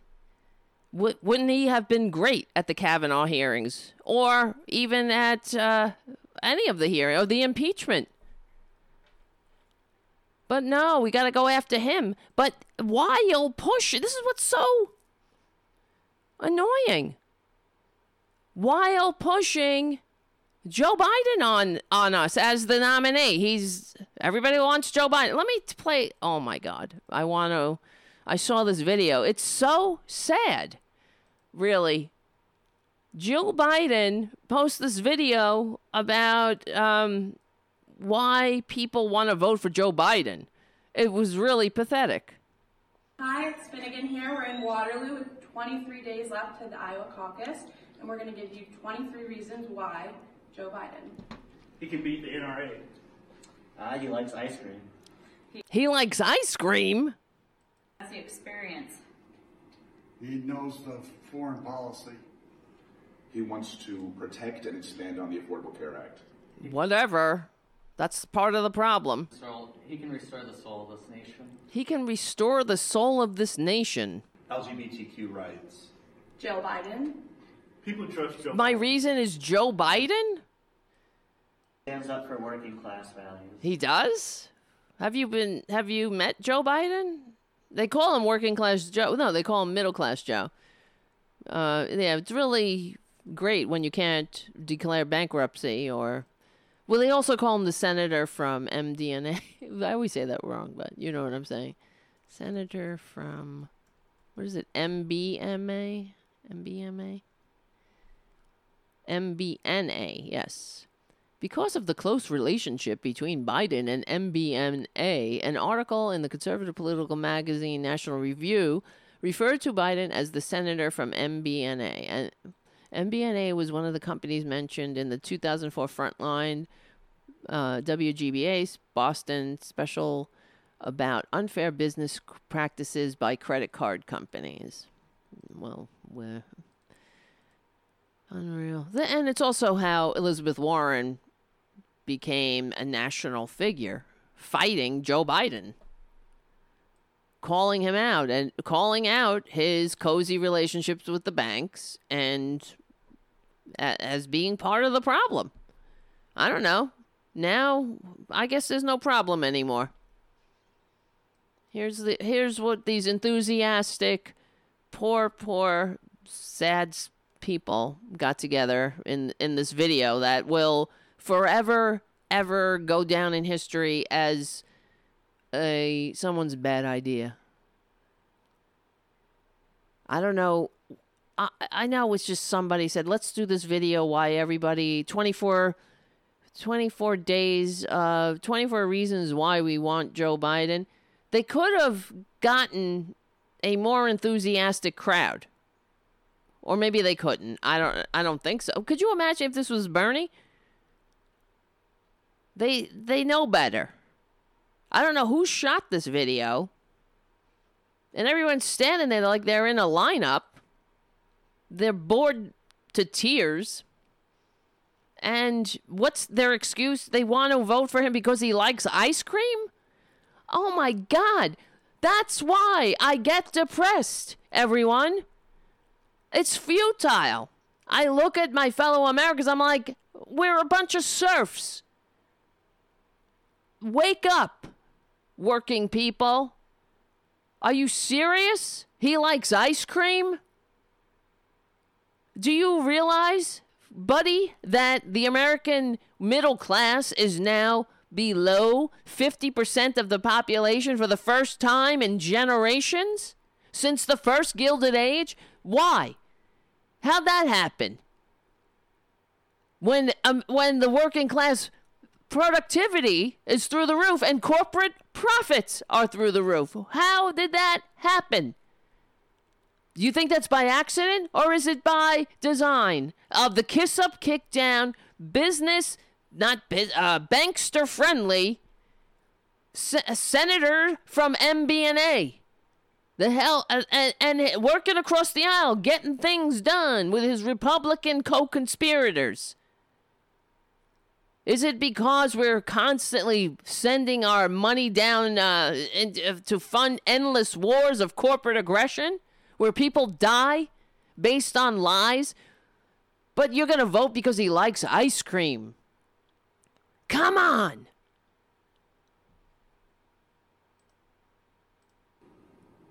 He's an incredible person all around. He's an incredible person all around. Okay. He's got the That's your opinion. Everyone's entitled. experience as an age. A lot of them don't like that. A lot of them. We need that today.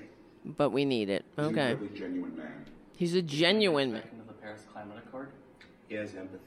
the Paris Climate Accord. Fine, but we need a hell of a lot more than that. He's not. wh- What's he willing to do? Nothing. Veto Medicare for all. Is he? go- Is he sign on to the Green New Deal? The Paris Climate Accord is a toe in the water of an entire ocean of things we need to do to save this goddamn planet. I don't know if I want to save it anymore, though. Really. It's maybe it's a lost cause. It's not the planet. The planet will be fine. We it's us. It's people. The people are the problem. Once people are gone, the planet will be fine. It was mine, so I'm going to reiterate that. Climate change. he commands respect on the world stage. Ooh, uh, he uh, knows how to be a strong leader uh, and lets other world leaders know. Is I, I I'm is anybody else cringing for these people or is it just me? Cuz I'm feeling embarrassed for them. Yes. And going to do gun reform. Gun reform. He Okay. can start today and take over and be the one to start today. We don't have to have somebody go in there or be in there that has to learn it. He knows it. He can start today and be today. Okay, whatever. Zero tolerance for malarkey. Zero tolerance for malarkey. Oh my God. Honey, how old are you? How embarrassing. He is just a humble and genuine human being who can represent the United States. Right, who calls people fat. Yeah, uh, look fat.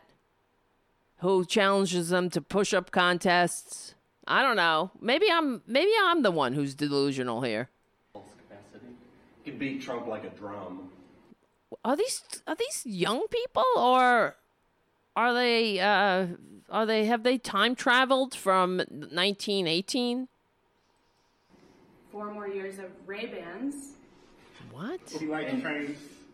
We're good. Joe Biden. What? I have to hear that end part. Four more years of Ray Bans. Don't you feel the enthusiasm? What did he say? I can't even make it out. Four more years of Ray Bans. He likes trains. He likes pens. Joe Biden. What? You see, it goes. It just breaks down to nothing there. He likes trains. He likes what? Oh my God, it's uh, horrible. But Jill Biden put that on her page. She she reshared it. Wait, I gotta move the cat.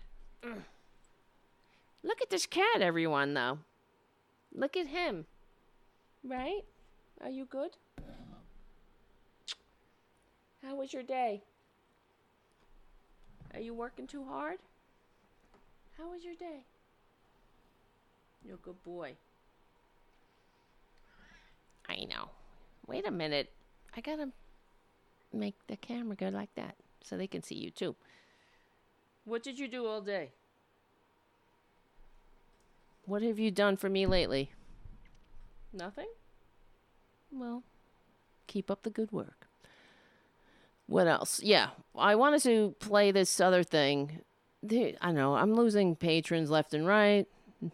We only have one super chat tonight. Thank you, Jim. I'm getting the feedback. Someone told me this is a waste of time. Maybe it is a waste of time. Maybe I should stop. I don't know. Maybe I should just not do the show anymore. this is what the thoughts that go on in my head. Honestly. Should I do the show? What do you think, guys? Should I keep doing this show? I'm, I'm asking. I'm seriously asking. Should I do this show? I don't know. Someone on the Facebook page asked it. Oh, Shannon. Then Shannon goes in with a super chat. Thank you.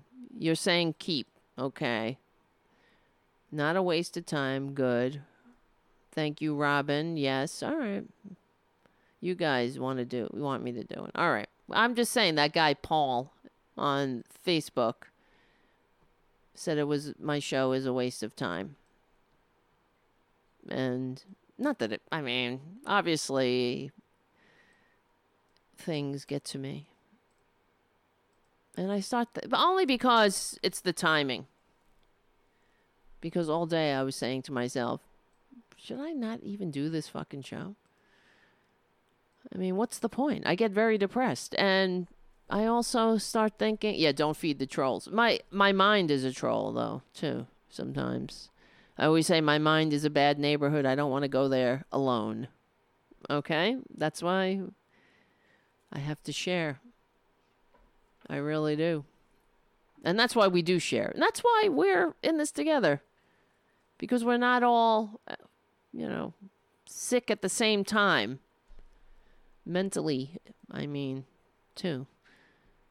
Because I feel, I, I mean, that's, I wouldn't be alive if it were, if it was left to my own devices. I, I'm only here because people cared enough about me to uh, help me save my life.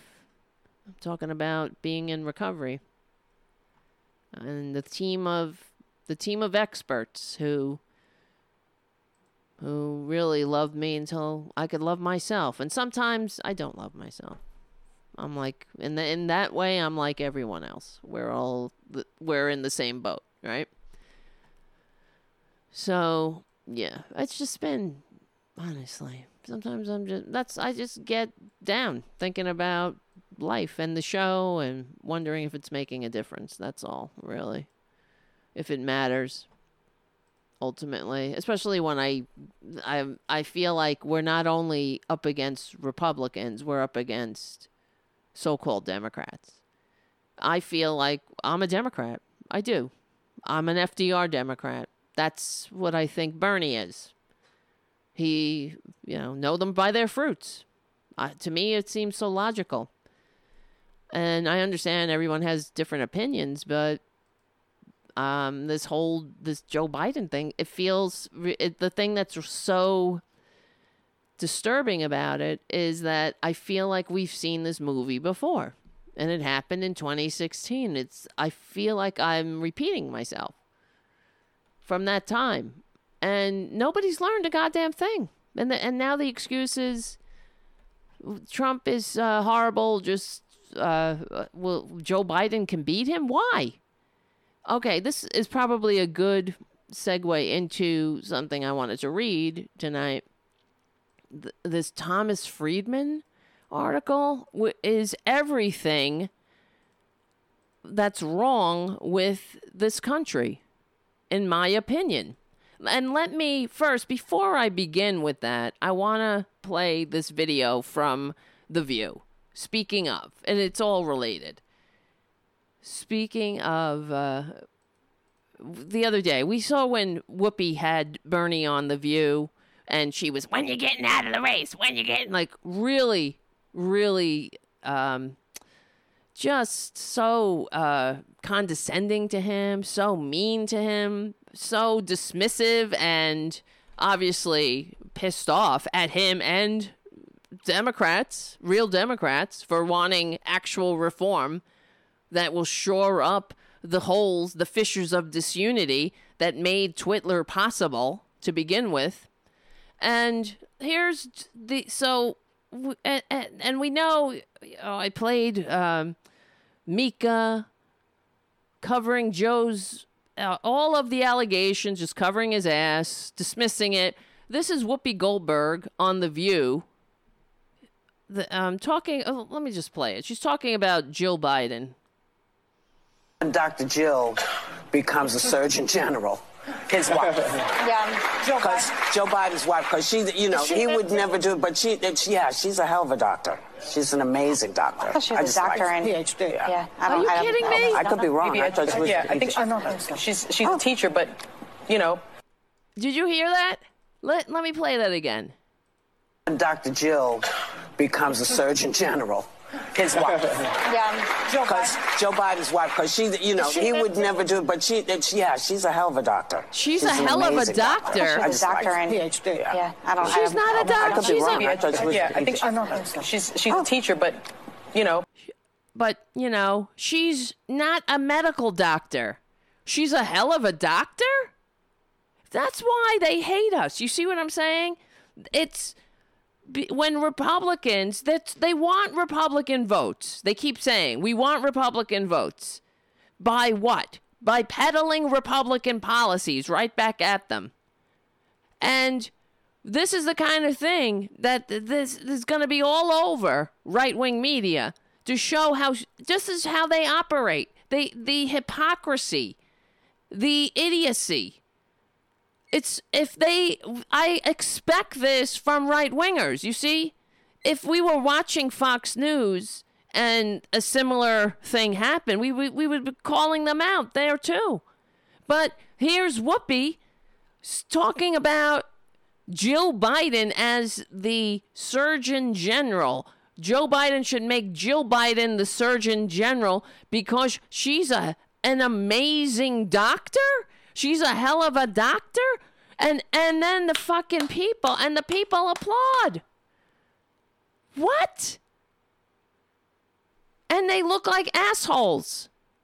Why don't you, what are you talking about? She's an amazing doctor. She's a hell of a doctor. This is what I'm talking about.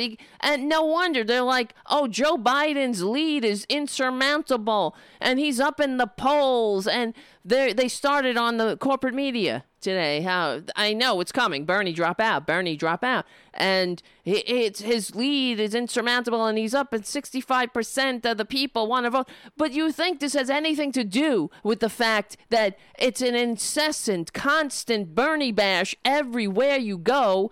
They bash not only him but his supporters, like me and you, and people who actually want to have a, a crazy things like everything like everything uh, Bernie's talked about, like that they they want uh, Medicare for all. They want it all now in the middle of a coronavirus. How about sick leave? They oh, it's only applicable in the middle of a coronavirus. But if we had it anyway, if we had any dignity and respect for each other as working people, as the American people, but this would already be in place. This is what Bernie talks about leaving no one behind. There is nothing more American than leaving no one behind. That is the American way. But they're trying to make it like it's some kind of something we should be ashamed of. And how other people, th- this is why. It's so sickening to me. But when she's like, Joe Biden should be Surgeon General because she's an amazing doctor. She's a hell of a doctor. Uh, how do you know, Whoopi? You talking out of your ass again? Looks like it. Cringe worthy. She's an amazing doctor, an incredible doctor. This is right out of the annals of Fox News. When they do shit like this constantly, when they, of course, you know they're going to be showing this all over right wing media. Does she say, does Whoopi even say, whoops, I'm a dumb dumb? Sorry, I'm a dumb bitch in the tank for Joe Biden. And, obviously, I'm blind and stupid and just saying shit, talking out of my ass because I, I don't know, I want Joe Biden because he says he's a Democrat, at whatever that means. When, uh, uh, when I mean, I don't know. He says he's a real Democrat whatever a real Democrat is, I haven't figured it out yet. It's somebody who wants to get to brunch. I know that. It looks like it's somebody who doesn't give a shit that the American middle class is now below 50% of the population and they want to peddle a, a health insurance racket policy onto the American people that leaves 10 million people without anything in the middle of a pandemic. I don't know. That doesn't sound very democratic to me, but she's a hell of a doctor. She's an amazing doctor. And Dr. Jill becomes a Surgeon General. His wife. Yeah. Joe Because Joe Biden's wife, because she, you know, she he would too? never do it, but she, it's, yeah, she's a hell of a doctor. She's an amazing doctor. Are you I just like fucking her. kidding me? And I'm sure she thought she was slam dunking it. She's in a oh yeah, she she gave me uh she she did my pap smear. What? She's not a doctor? What? What? I didn't know that. She's a she's only a doctor of uh, of of teaching. She's not a doctor of medicine. What?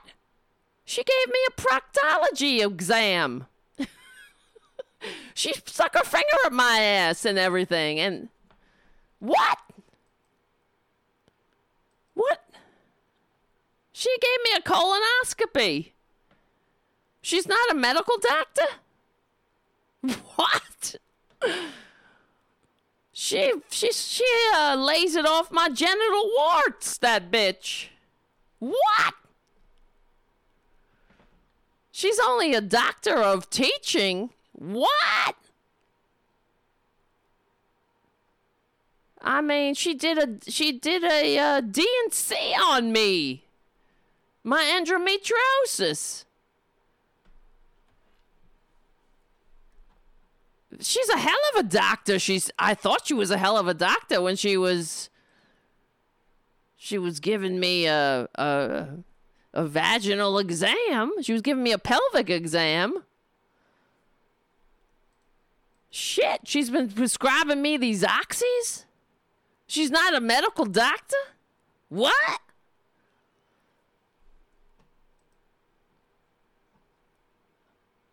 She's a hell of a doctor, though.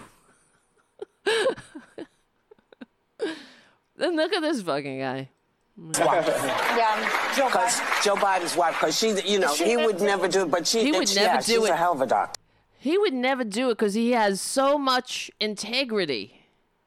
You know, I mean, he would never do it. He would send your son and daughter to die for an illegal war based on lies, but he would never put his his wife as Surgeon General. Probably not, because she's not a fucking doctor of medicine. I'm going out on a limb here.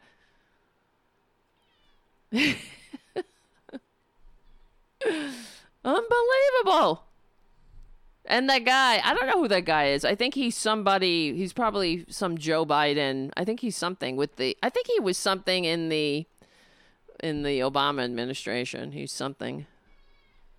He's a somebody. He's a somebody to someone somewhere.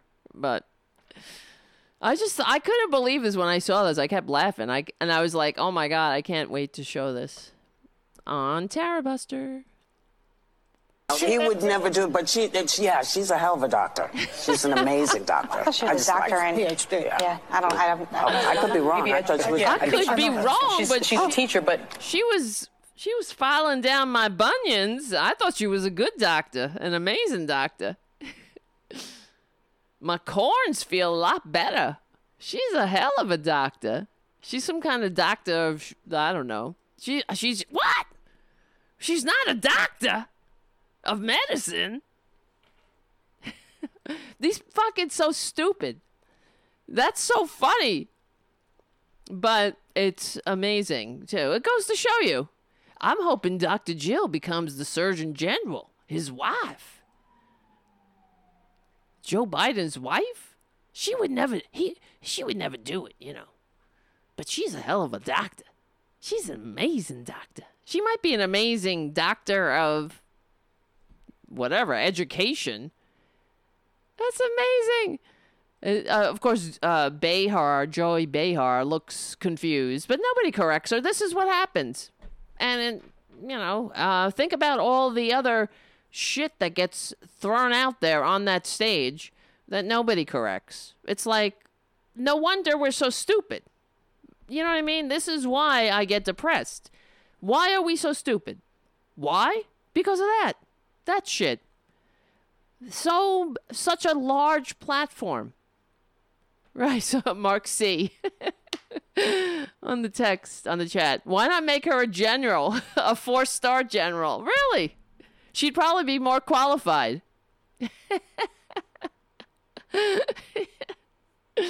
Why not? She's amazing four star general. Taking that hill. She'd be amazing as a general of war. Plotting all the wars. She was such an amazing, she made such an amazing decision. Such a tactical maneuver putting that shitty video up there of all those unenthused and sad looking supporters saying nothing. Unbelievable. I could be wrong. Goldberg said. she's a teacher. she might be good for Secretary of Education. Sunny co-host Sunny Hostin stepped in. And then Joy Behar excitedly declared, "Yes, perfect. Yeah, good cover. Maybe Secretary of Education, honey. She's an amazing doctor. I know, right? Sin City on the chat. They sound like Trump space. Really. It that's what's so annoying as well. Because they're it's so um it the the hypocrisy is just as equally as disturbing. Why should it be okay on one side and not the other? For God's sakes.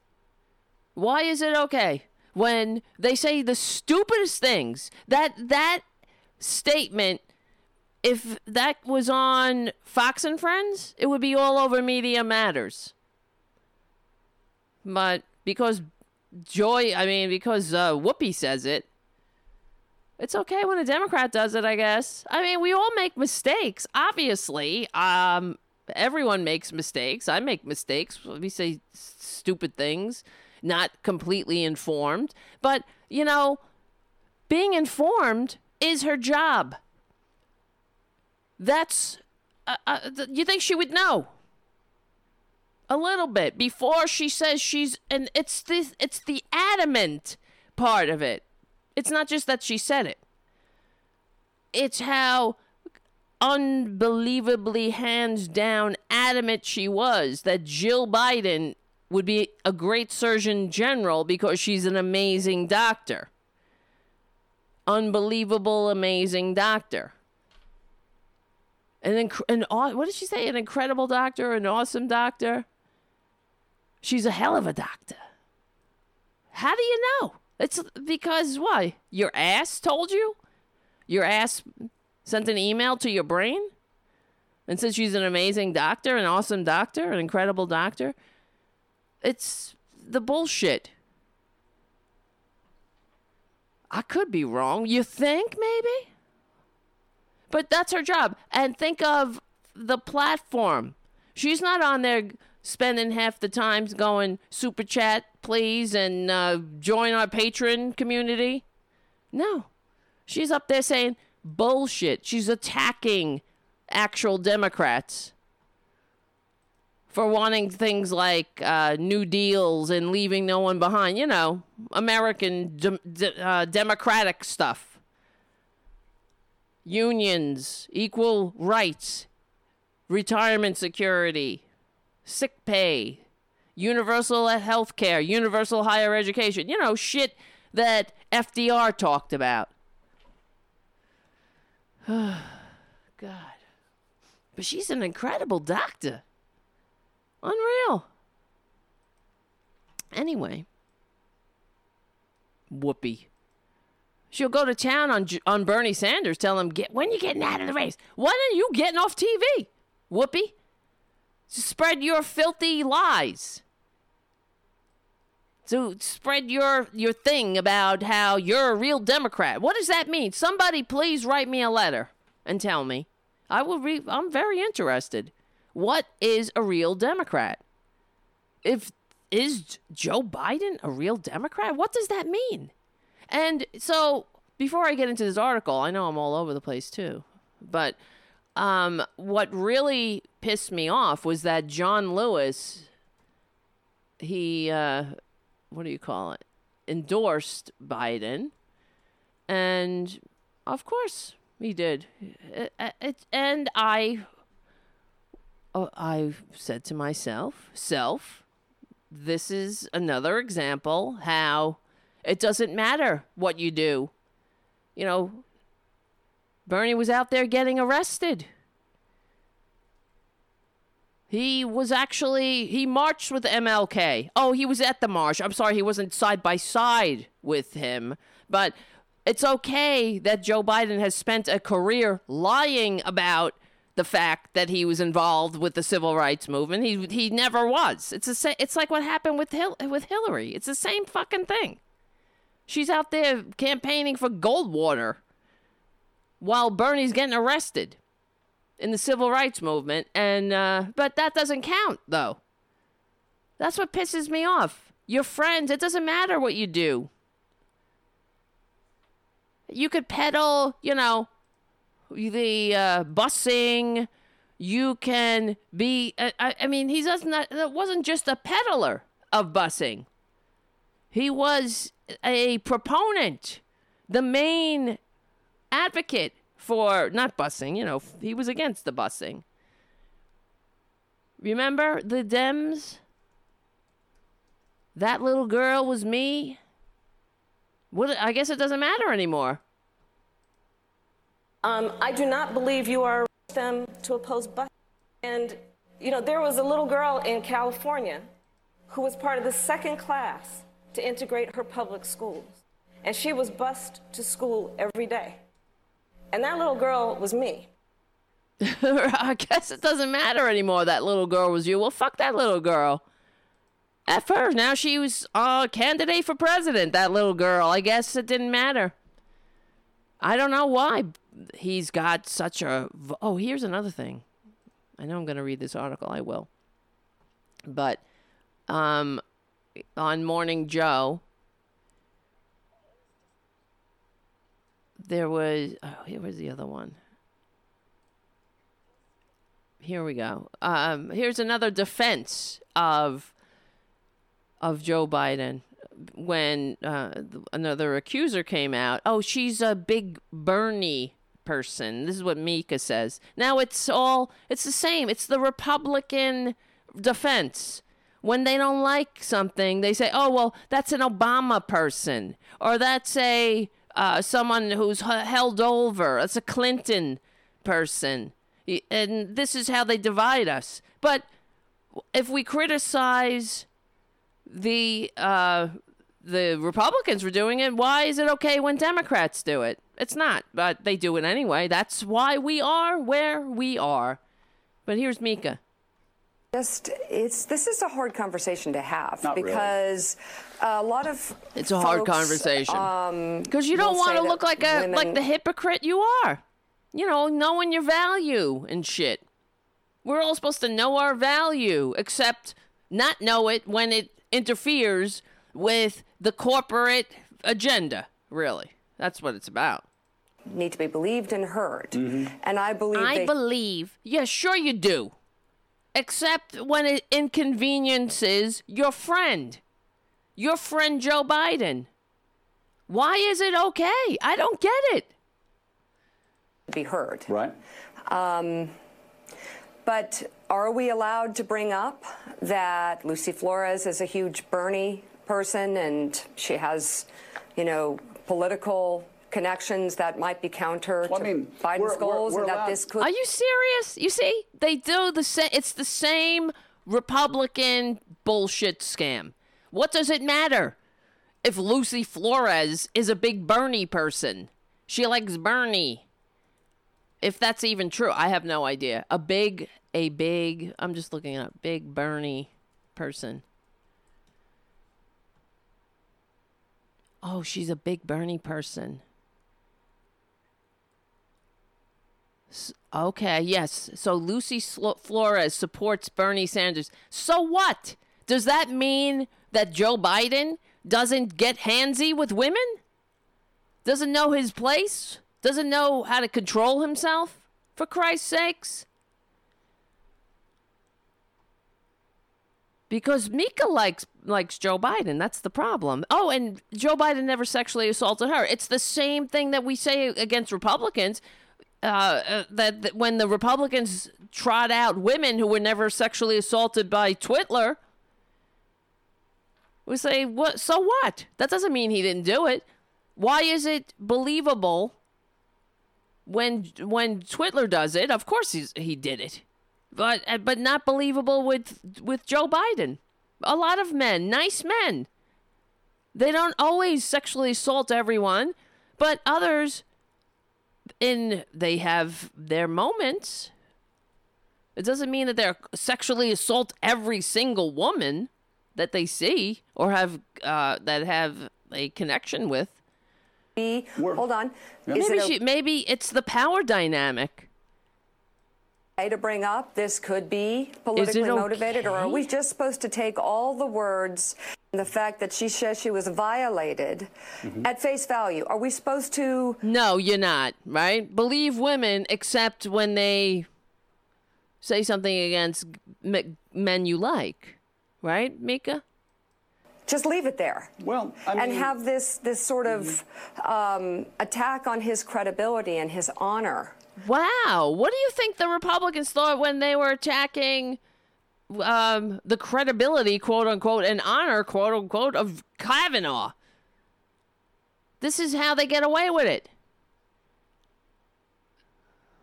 Just sit there, or are we allowed? Look at her getting talk so about it? angry. Are we allowed to?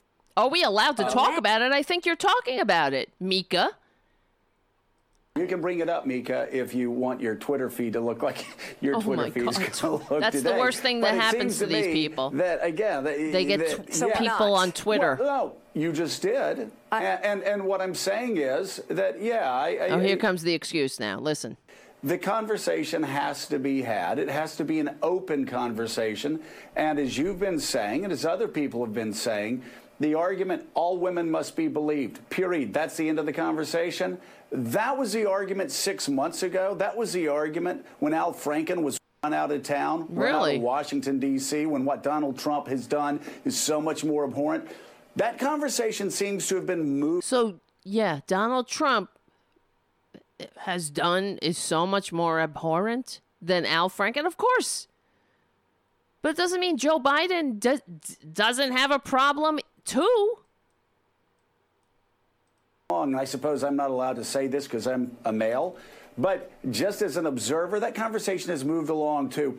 women need to be believed, women need to be heard, but there has to be due process out there. And you got to hear both sides. And what I heard this past weekend was, after the initial rush of stories, is all women should be believed, all women should be heard, but then all men should be heard. There has to be due process. there has to be some balance. asking? But I will Where- tell you where there's who no said there balance. shouldn't be? If you take a man who's committed his entire life. Oh, look, here comes the excuse now. to the Democratic Party, and, then you say, What does that mean? He's committed his entire lifetime to the Democratic Party. What does that mean? To turning the Democratic Party into a corporate owned entity? Into just another party of the rich and entitled? I wish somebody would explain it to me. Honestly, what does it mean to be a Democrat? It means that you like a kinder, gentler corporatism that's less that's not as racist? he is a racist, and he is a Oh, li- listen to this. This is what pissed me off because now it's like, let's not, uh, let's not even question Joe Biden because he's. I, I have no idea. He takes it to. It goes from Joe Biden, the allegation of sexual assault. Lucy Flores is a big Bernie person, and we shouldn't do it because Joe Biden was Obama's VP. the Democratic Party, and then you say that he is a racist. Who said he is was a misogynist, racist? No. Listen. And that he is the Democrats' answer to Donald Trump, that's just deeply offensive. Is and it? Oh my God. That's just wrong. And that's a wonderful way to help reelect Donald Trump. Is By it? Democrats Except, what's a wonderful way to help reelect Trump is by repeating the very the the the same circumstances that got him elected the first time. That's how you reelect Trump. But don't tell me I only live here in reality, not in the ivory tower. eating their own and actually Eating their own. trying to call a man who was Barack Obama's vice president for eight years a racist and a misogynist. That's Where did they get over the racist from? That's over the line. Uh, I'm telling you, this is why I ask you to become patrons. If you are just as offensive, offended, and offensive, we like the offensive here. So, if you're just as offended by this kind of shit, by this this the the corporate media kiss up, kick down, protect the oligarchy, the big moneyed interest at all costs, then support the liberal media, the real liberal media, right here. Otherwise, it's done. This is going to be all you have. That's it. It's all the, the only the mouthpieces of the uh, of the ivory tower. Where does uh, he this this uh this indignance the indignance of it all eating your own because who's eating their own we're supposed to allow Joe Biden to get away with whatever the hell he wants to get away with it's not the first time it didn't just happen this time these allegations have been coming out for years but they but putting it they're pushing him on us anyway. This is how you're going to elect Donald Trump? No, they will never look at themselves for Christ's sakes. We've been trying to tell them, run a candidate who can win. You don't win. Even Harry Truman told them, you don't win by running Republicans, by by running Democrats who act like Republicans. That's that's not the winning strategy. You win by by running actual Democrats, and that's not somebody who has a history uh, that's questionable of questionable votes that helped kick down on people, on the poor, kick down on the working class, that understood the statistics that the the middle class was up against the ropes and now we're below the ropes for Christ's sakes. How did that happen? Through policy, government policy. How does it happen that the the rich get richer and the working class becomes the working poor in 40 years? Without uh, with with uh, with the help of policy. That's how it happens. Government policies, like government created the middle class and government unraveled it. And now we got the corporate media consolidated and they are on the attack. They didn't de- deregulate the media just to let liberal policies or progressivism or democracy break out. The point was to keep the people contained, to keep them fighting amongst each other, fighting, you know, you're throwing subsidies at the poor, so that makes you look like a good guy. And meanwhile, those in the middle, a little higher on the ladder, are resentful of those down lower on the ladder. That's how you do it. So the Democrats throwing subsidies can look like the good guy while they keep the division going. Instead of saying, we're in this together, we don't leave anybody behind. That is the ultimate meaning of e pluribus unum. That's why our founders fought a revolution. So, because they were getting away from an oligarchy and an intergenerational aristocracy, we're, we don't leave anybody behind. That's the patriotic, that's the most patriotic thing you can do.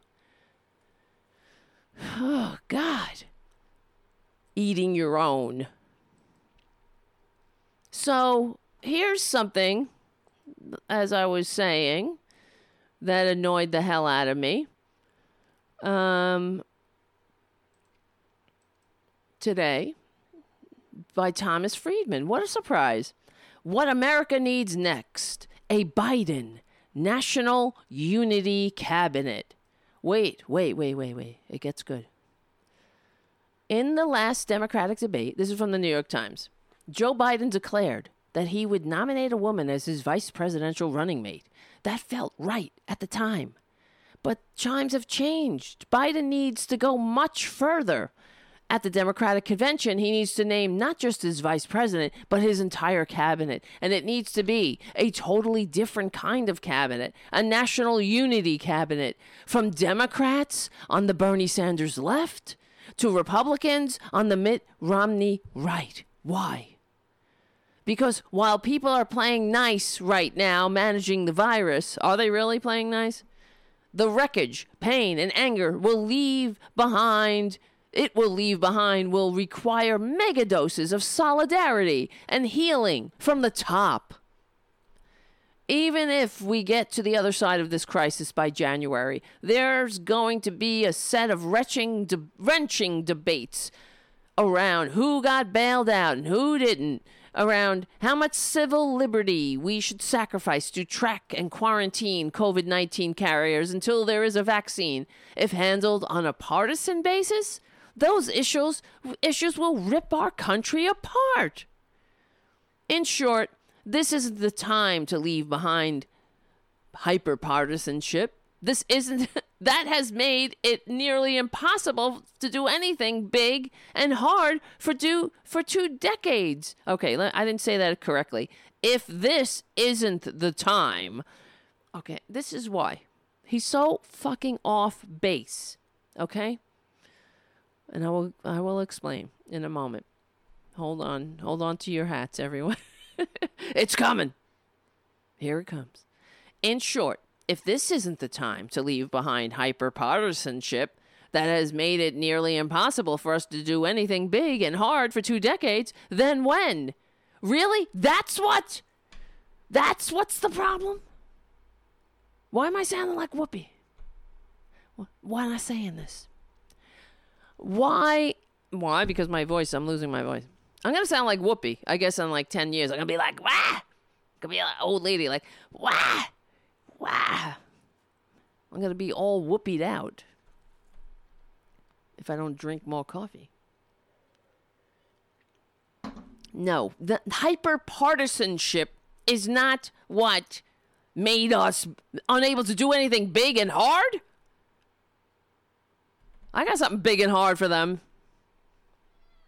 I know, honey. I know. Unbelievable. Wait, this cat.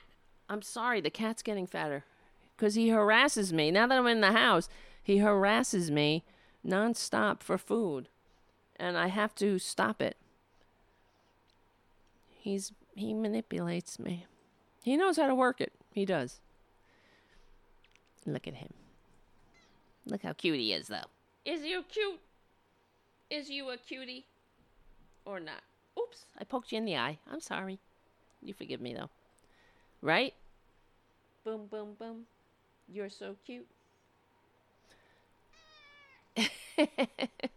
yes. You're being a good boy. Just keep being yourself. Um, okay, let me get back in the game here. Um, yeah, come on. It's not hyper partisanship that has made it impossible to do anything big and hard. What's big and hard, honey? Besides what you want to be. I don't know. Big and hard. What's uh, hyper partisanship is not the problem. And the reason we're hyper partisan is because of the kiss up, kick down policies that people like Joe Biden support. We're hyper partisan because the the middle class is now 50 below 50% of the population because the wants and needs of working people have a statistically insignificant effect on government policy.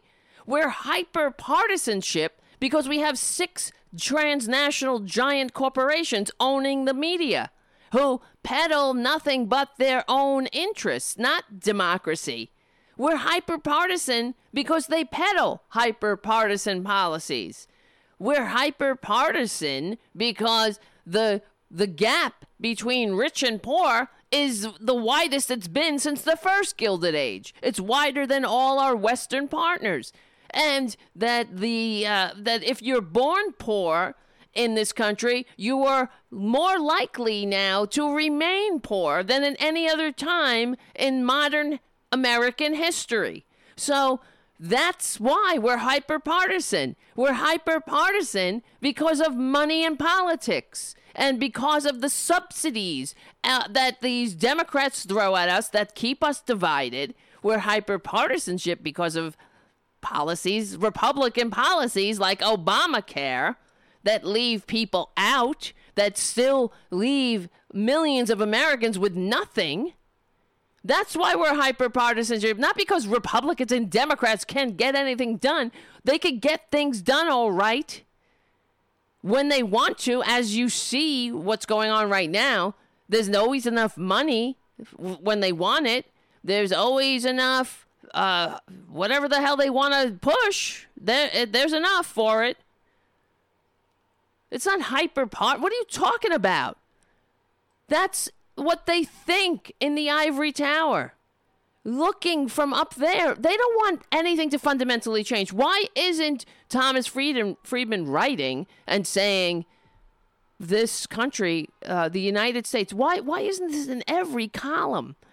That the U.S. is the least upwardly mobile of all our Western partners. That's not a that's not the sign of success. It used to be the exact opposite. Why shouldn't why why shouldn't that be? Why? We're hyper partisan. We're also hyper partisan because of the deregulated media that allows the six giant transnational corporations to consolidate ownership of media and own the mechanisms of communications where they push their own agenda. That's why we are hyper partisan. Not because people are polite in the Senate gym or not. This is what they're thinking. They want a unit. This is the what's part of the problem. and the same bullshit that Joe Biden peddles, for instance, and also Trump, frankly, because Trump was saying how how uh, Biden called him or whatever. Wait, hold on a second.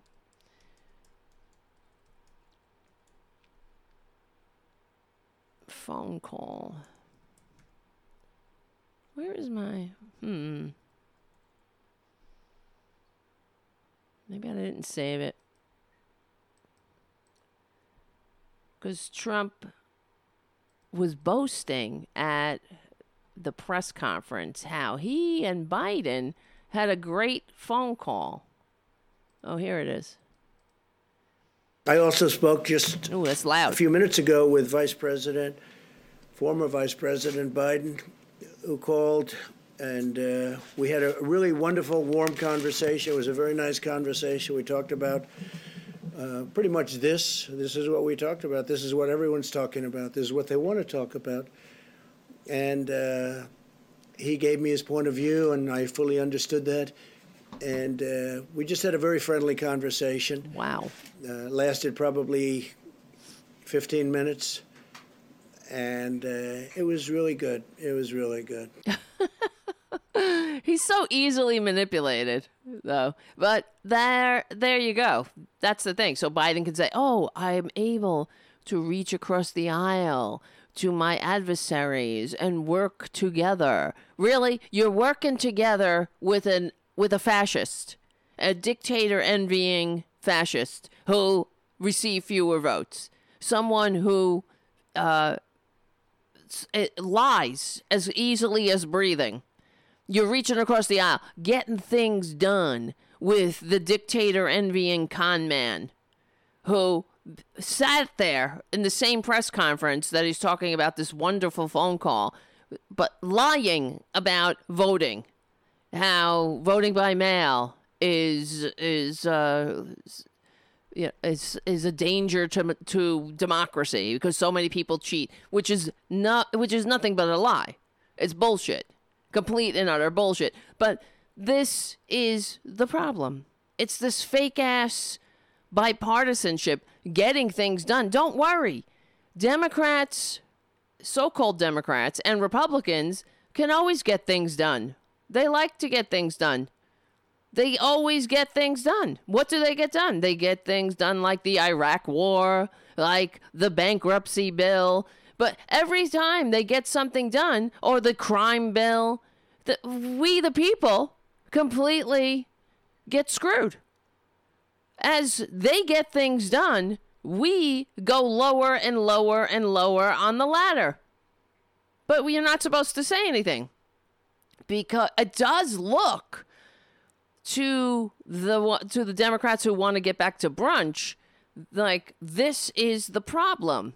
You see, there's too much dissension. There's too much contentiousness amongst Democrats and Republicans. It's not that it's not the policies that they're pushing. It's not the income income disparity and upward in mobility because Democrats are peddling the same shit you know, the same Democrats that piss me off every time they get up there and say, oh, unions work so hard to get their health care plans, and now Bernie wants to take them away by giving everyone health care. You see, in this country, we're in this together, except when I got mine, and fuck you, go die.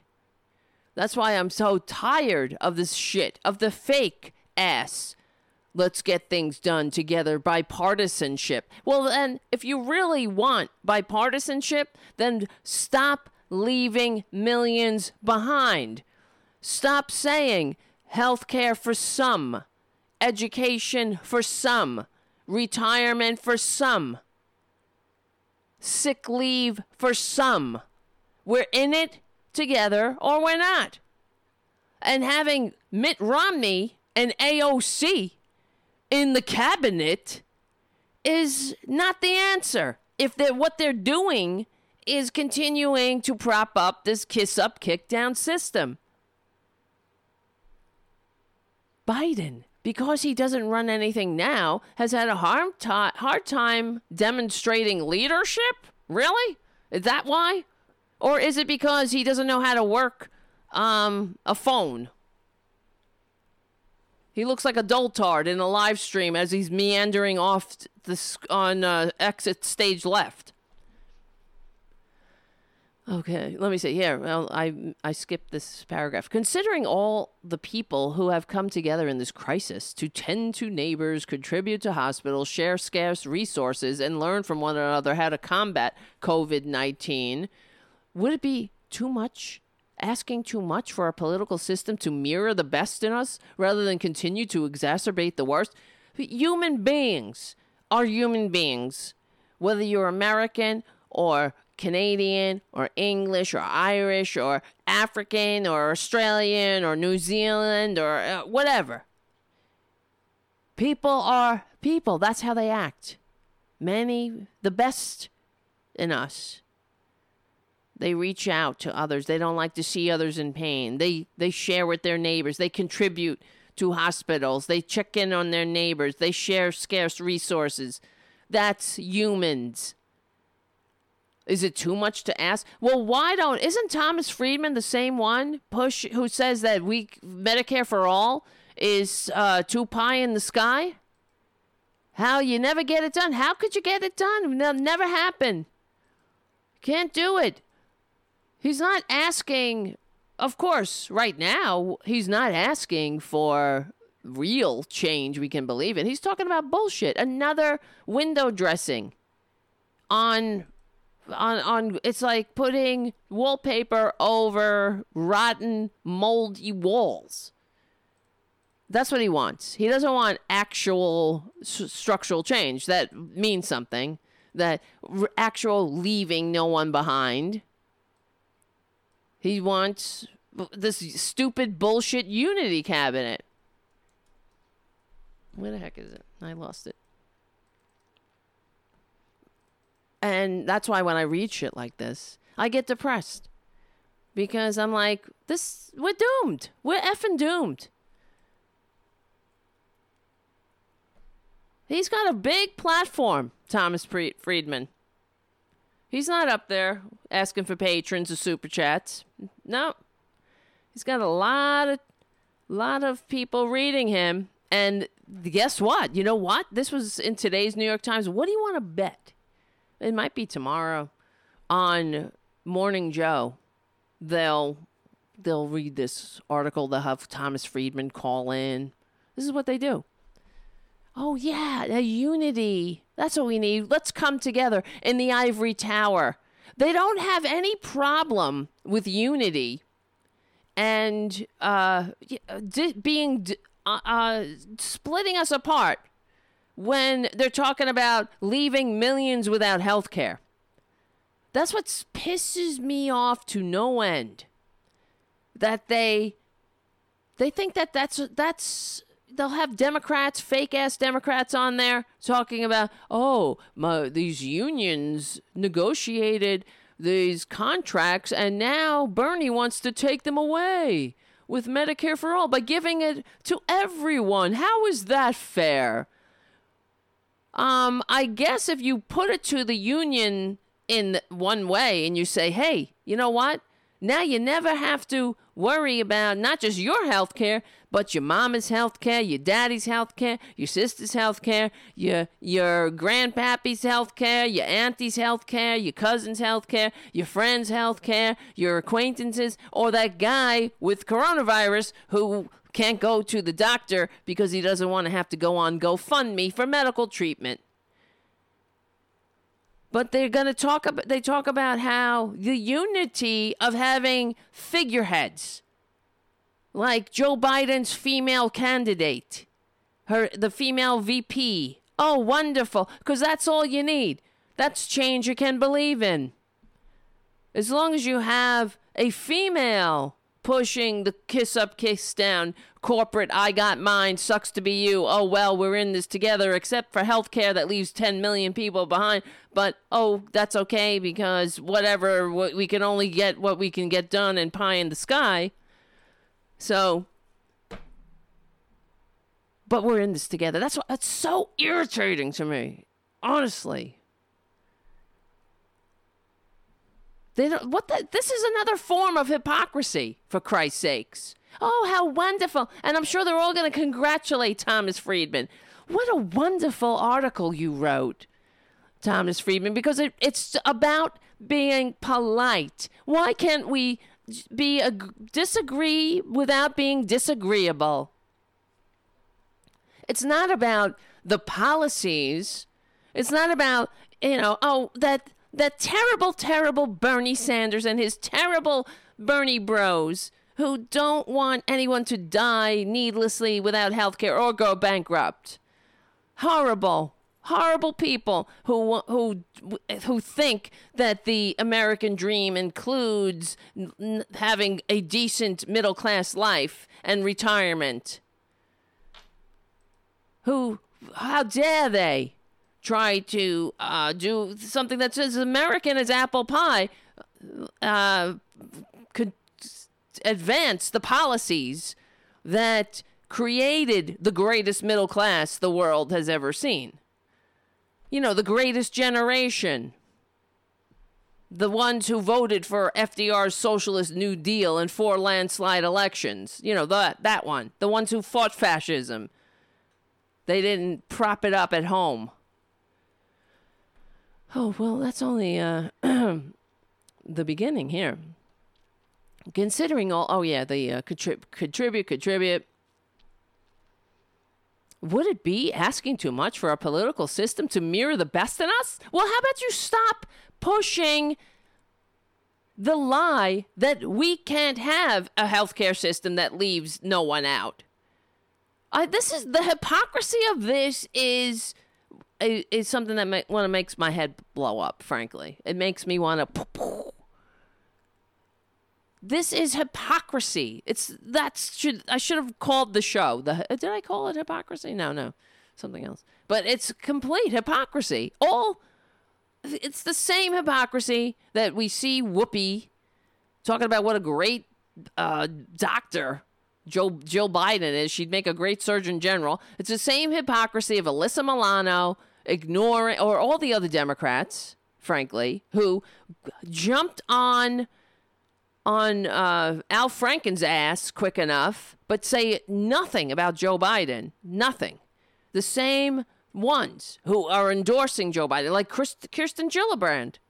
Why doesn't she said nothing about these allegations that are decades? And of but she was the first to get get Al Franken out of there quick enough quick enough. The hypocrisy. Is it a oh would it be asking too much for a political system to mirror the best in us rather than continue to exacerbate the worst? Well how how is leaving millions without health care and saying oh it's too pie in the sky to do what every country has done for decades how is that mirroring the best in us thomas friedman excuse me tara junior junior Biden, because he doesn't run anything right now, has a hard time demonstrating leadership. I don't think that's what's giving him a hard time, but the one giant contrast is that that he could draw with President Trump is the approach he would take to governing, which is nothing. It's the same shit we've been seeing for generations that have us below 50% of the population, the uh, middle class. Americans are now focused on this now are not focused on this now, but they will be. And when they are, Biden needs to show that he isn't running to be president of the 48% or less, as Trump is. He's not trying to suppress the vote, as Trump is. He's not trying to squeak by in uh, the electoral college as Trump is. He needs to show he's running to be a majority president, a unity president, but not by unity, unity for unity's sake, but unity of purpose. How is putting a figurehead in a position of power a unity of purpose? It seems hell hell of a lot seems like unity for unity's sake. It's not uh, you. It's unity for the sh- for show for the dum dums who want to get back to brunch. For God's sakes. It's unity of purpose based on a set of shared values for rebuilding America. Share, shared values of what? Of leaving millions without health care? Of that little girl was me? Of bankruptcy bills? Of, of incarceration nation? What kind of shared values? You gonna get reaching across the aisle to the fascists? Biden should enlist people who already who are ready to embrace these values. If they have one, they have to believe in science, not just ar- around the coronavirus, but around climate change. Of course, if they were in a in power during this crisis, they have to have led their city, state, or business. And fuck you with the business in a way that took the science of this epidemic seriously from the start and cared for those under them. Oh, thank you, my lord. Whatever that means, except the 10 million who have shit. Well, fuck them.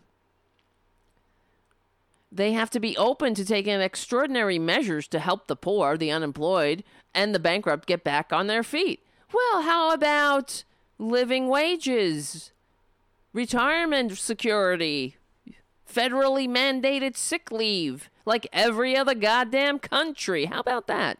How about those being the measures of success in government? Not that you make the rich richer, but that you ensure that the majority that that everyone fuck the majority everyone has a decent middle class life that the gap between rich and poor isn't isn't so insurmountable that we're the that it's the widest of all our western partners even the ones with a goddamn queen which makes me sick they want to have to extend health care to every American. For starters, by strengthening Obamacare. Oh, yeah, because you got to get the for profit racket needs their VIG. And adding a public option, which we know that's what Joe Biden wants to do, that is the least effective way, the most expensive, and leaves millions out still. But whatever, what do I know?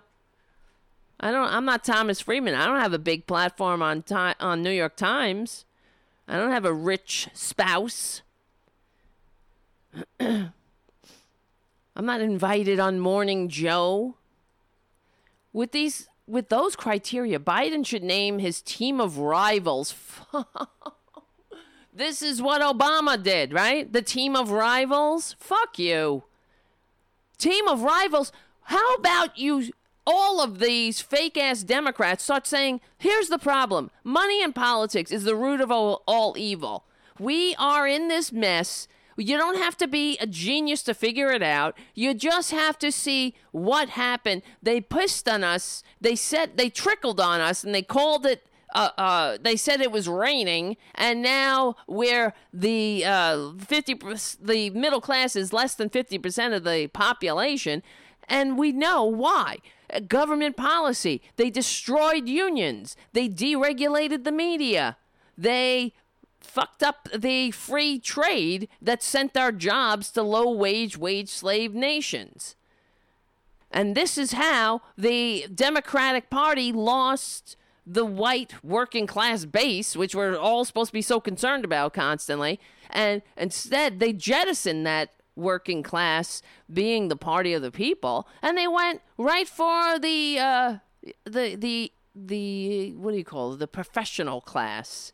Everything that the Democrats do. That remember that uh, that book that Thomas Frank wrote. He also wrote, he wrote "What's the Matter with Kansas." He also wrote a he wrote a new book. Well, it's not new now, but years ago it was called "Listen Liberal," and it's about exactly what we're talking about here. How the Democratic Party, what happened? Why did they lose the working class?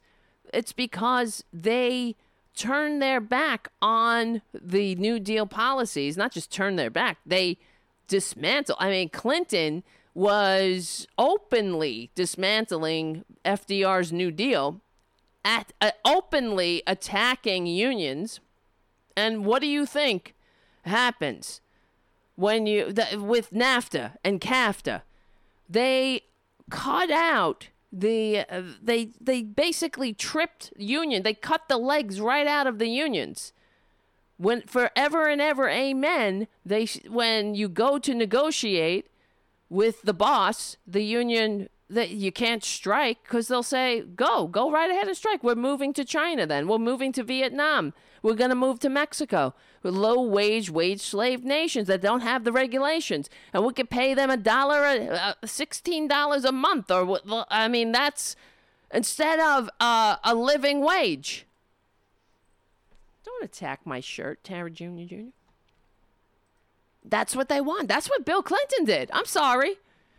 Are we not supposed to talk about that? But yeah, let's fix it by putting Mitt Romney in Joe Biden's cabinet and having a team of rivals. Because the the the top, it, they don't they just don't have enough, you see.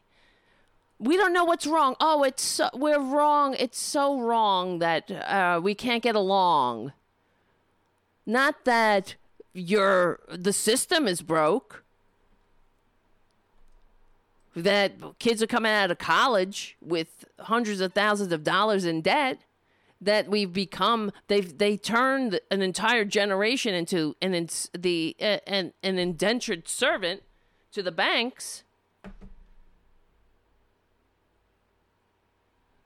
for fuck's sake no no a team of rivals let's, let's put some some new let's uh, put some paint over these moldy walls Unreal. so here's his team of rivals. I want to vomit.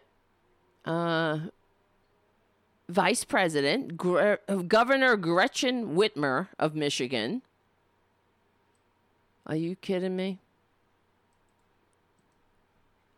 Fuck you, Thomas Friedman. Uh, The fact that he got paid to sit there and come up with this bullshit.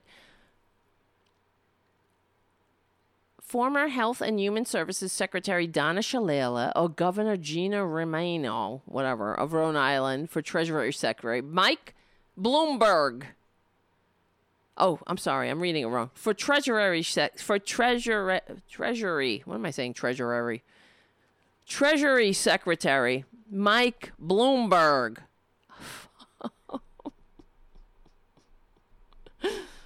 I got to get out of here. Somebody help me if you're out there, if you're a nice person, nice, rich lesbian who lives in Ireland, expat, maybe not, doesn't matter. You get me the fuck out of here. Get me out of here, please. Please, please. I can't handle it. I gotta get out of here. Oh my God.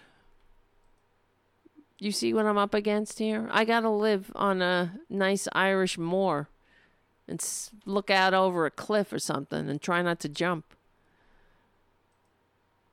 I can't take. I won't jump though. Because I have universal health care. I won't think about it. I won't be like, oh, can't get sick today because I don't have uh I don't have the energy for Go Fund Fund Me. Oh God. Somebody, anybody, is there a go? Uh, where's my ancestors? Can they come take me into the light already? Where's my my great great great great great great great great grandfather or mother who was a hundred percent Native American. Where's that person? I only know that from 23andMe. That I had a, oh, I had a great, whatever, seven times removed, or seven times great grandmother or father, who was a hundred percent Native American. Can you believe it? Me, me, white ass old me. but everybody else is English or Irish. So that to me, I think that's pretty interesting. They were my uh, grandmother was Native American and lived around uh, from 17 wa- uh, they lived or born in the 1700s from 1710 to 1790 so they lived around the time of the American Revolution so I wonder I often wonder was this something was this a good thing or a bad thing was it a British soldier that came and fell in love with a Native American, or was it somebody who, let's say, raped a Native American, right? It's not always a good story in your history. But anyway, I did, I had, a, I wish I knew. I really do. I would like to know more. But I would like also, it does, uh, my grandmother and grand, my, my, both sides of my family came from Ireland. I'm only here, I'm second generation. So I got to get the fuck out of here. I need to go back to Ireland. Yes, L's 214 raped is more likely. it's true. But then I think if they were raped, what are they doing with who's the child? Like did they go back to England? or because well maybe i guess they maybe they might have lived here and then my irish ancestors came over i don't know Since, uh, who knows they only came over this they came over in the 30s i wish they had stayed in england and ireland for christ's sakes my my aunts and uncles in england and ireland are my aunt, my uncle is uh, retired. He was a teacher. He was actually a principal of a, of a school in Ireland. Him and his wife, the very wonderful people. They're retired. They spend their life. They travel. Now they're of course they're not traveling, but they have a nice little decent little life. They enjoy their lives. They were able to retire on a teacher and live and see the world. That's what they're doing. Spending their golden years. They don't have to worry about going bankrupt. They don't have to get uh oh, I hope that they get the if they're sick, it's the coronavirus. Otherwise they're going to have to well, trust me, right now, coronavirus Oh, don't worry. They say they got your tests are covered. Guess what though? Don't don't think that the insurance racket isn't walking away with uh, with the payoff here. They they are dancing in the aisles of of the health insurance racket in the halls of Aetna in the in the boardrooms of Blue Cross Blue Shield. They are they're high fiving. They are yes coronavirus. Whoa, B- bring it on in. They're like, Mama needs a new house. They, that we need a we need a third house, a fourth house. Come on, everybody die. Everybody gets sick. Good. Yum yum yum. Eat 'em up. Get sick. I don't know. Tests are covered. Not your stay in the ER. Not yet. Uh, this is the tests. I got an email. Oh, don't worry. Your tests are covered. Nothing else, though.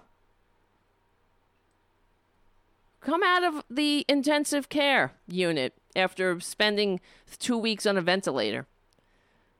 Get back to me. How much uh, i- co-insurance, deductible? Give me a fucking break. I told you the story of a friend of mine who had a some kind of weird kidney disease out of the blue in her 30s no you know whatever walking around one day sick the next she was was in the intensive care for a month she almost died She has great insurance. She's a professor at a college. Great in- union job, great insurance, right? All those unions that the Republican, I mean, the Dem, well, whatever. What's the difference? The Democrats say, oh, we're protecting the unions from the evils of Medicare for all. We're protecting union coverage from the evils of everyone having coverage and not paying a bill. You know, you pay your taxes, but guess what? If you get sick, you don't have to worry.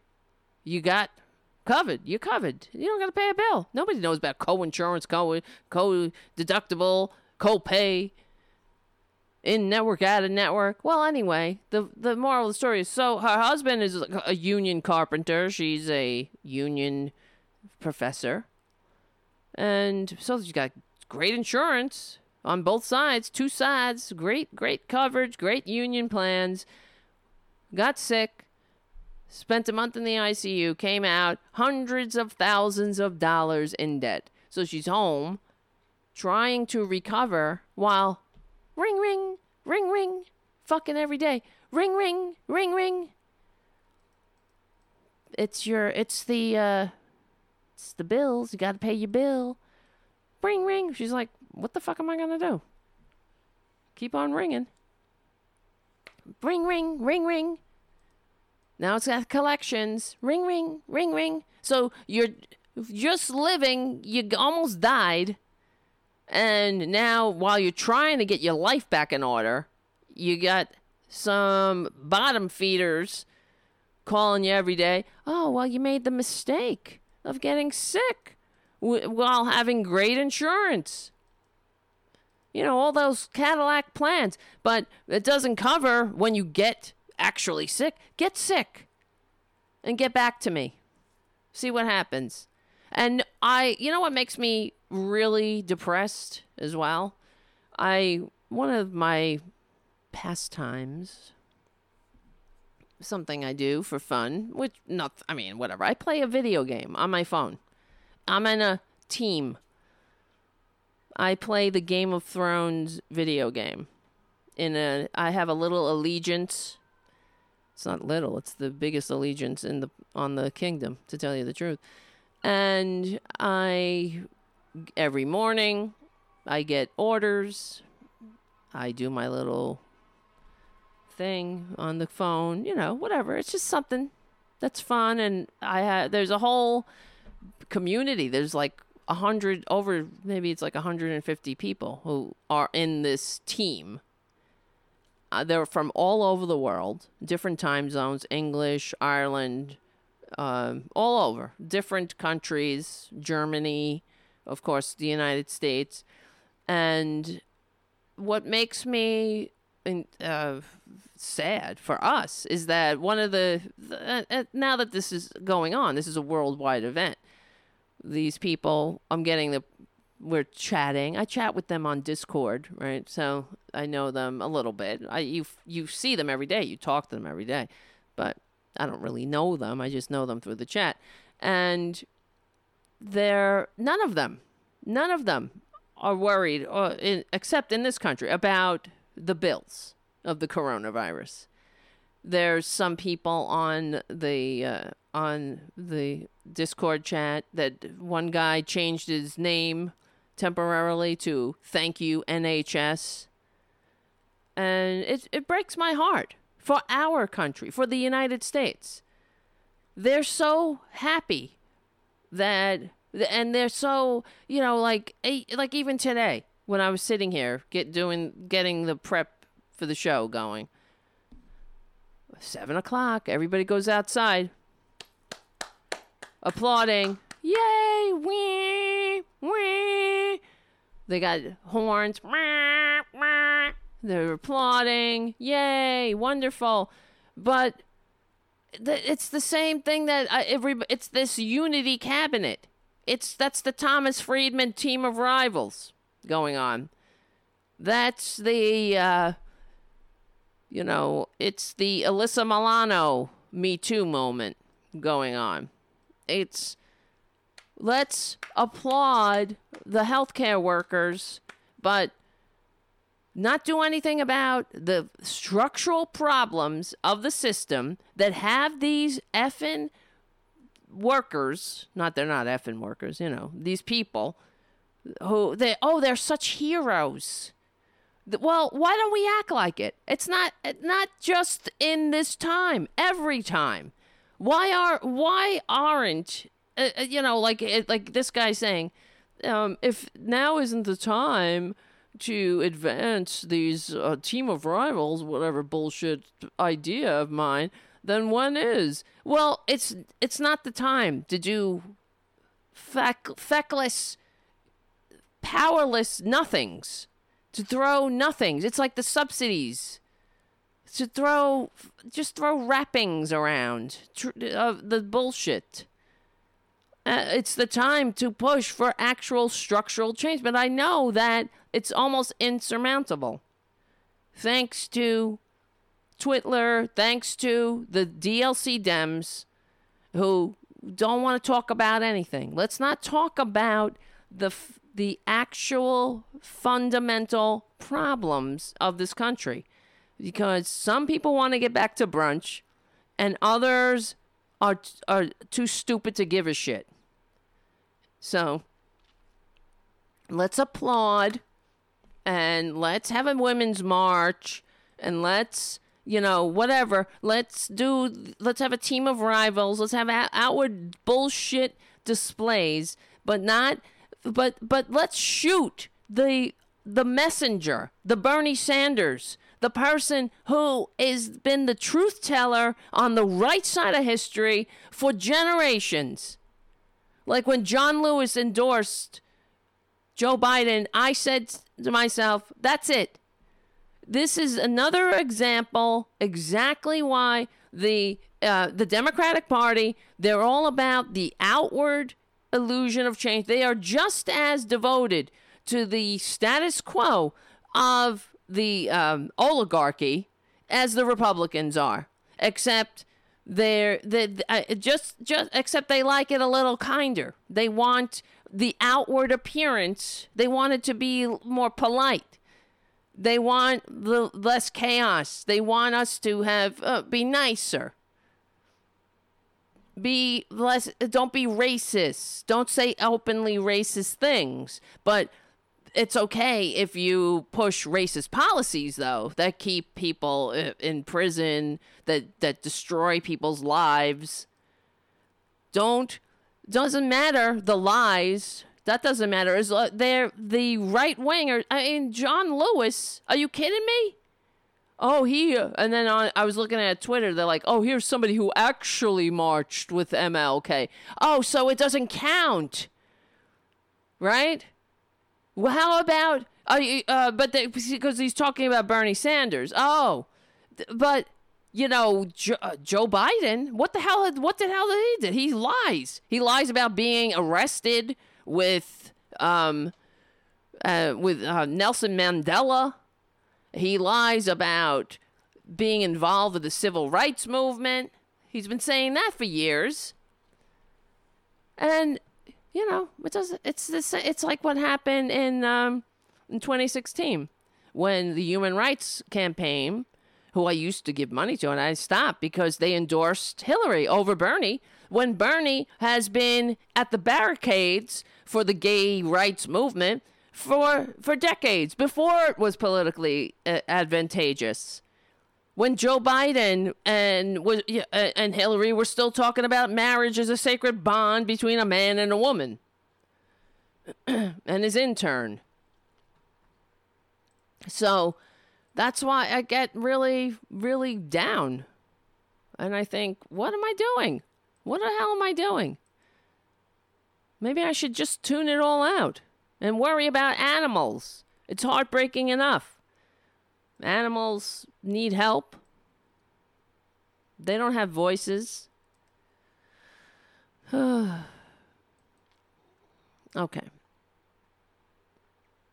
Let's see. What else? What else is this dumb bastard talking about? They have to be open to taking extraordinary measures to help the poor. Yeah, whatever. Okay, except with Medicare for all. They have to believe that America thrives when there is a healthy balance between public and private sectors.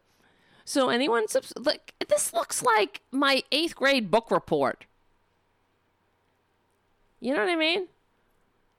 They have to. This guy got a, a lot of money for posting this. Why can't I get a lot of money for posting this this show? I can barely get people to like and subscribe. so sick of it.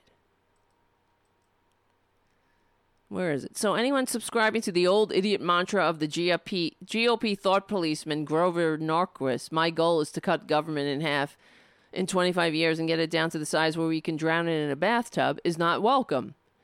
They have to want to extend health care to every American, for starters, by strengthening Obamacare. Why is strengthening Obama? What the fuck is strengthening Obamacare?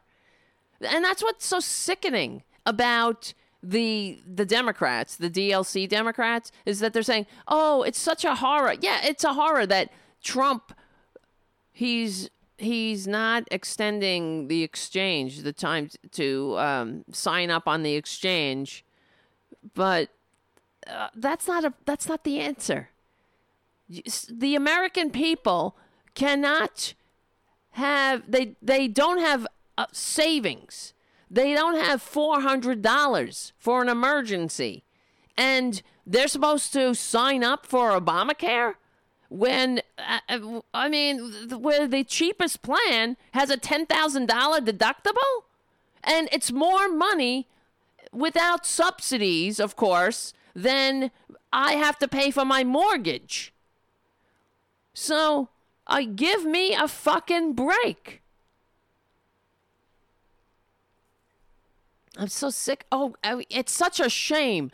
All the Democrats were outraged that Trump won't open the exchanges. They're not saying who the hell can sign up for the exchange. So when you lose your job in this uh, this unprecedented event with uh, where millions of people are out of work, and d- d- instead of saying, "Isn't it the stupidest effing thing not just to have"? Health care uh, um, th- that is funded for profit, but that it's tied to your job.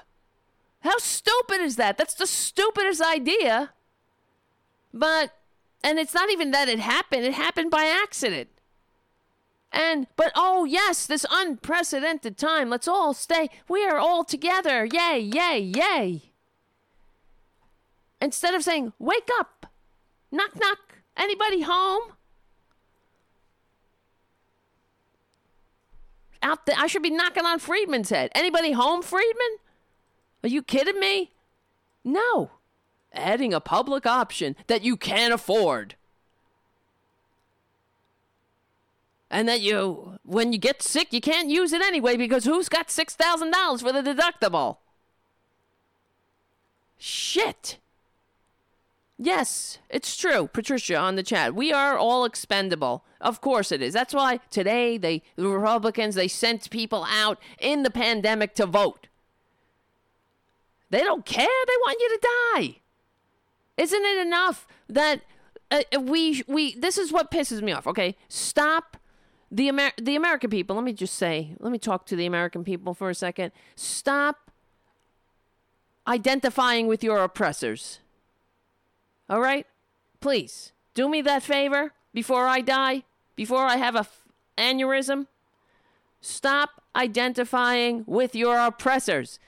We are in this together. We have more in common. We have more interests. The, the, the interests we have in each other, we have more to lose when all when when everyone is uh, when people are left out than they have at the top than Joe Biden has, than all of the Senate, the, the, the you know, the glad handers in the Senate cloakroom. We're in this together. It's a we need to act like it and own it. If if this time doesn't doesn't show that we're in it together, we leave no one behind. It's we are connected. This virus came from all, acro- all across the world. Oh my God. And it got here, and it's all over the world. It started with one person. That's why it matters. That's why it matters when Americans can't get health care. 10 million with Joe Biden's plan. Now it's 85 million in a pandemic. Shit. Wake up. Working people, wake the F up. It's not about brunch. You there's not you ain't gonna be brunch. There's no brunch. If uh, there is no brunch for the for for millions of Americans, you shouldn't be at brunch. You should be worrying. You should be working for the structural change that will that will fix this thing and ensure that a Twitler never rises again.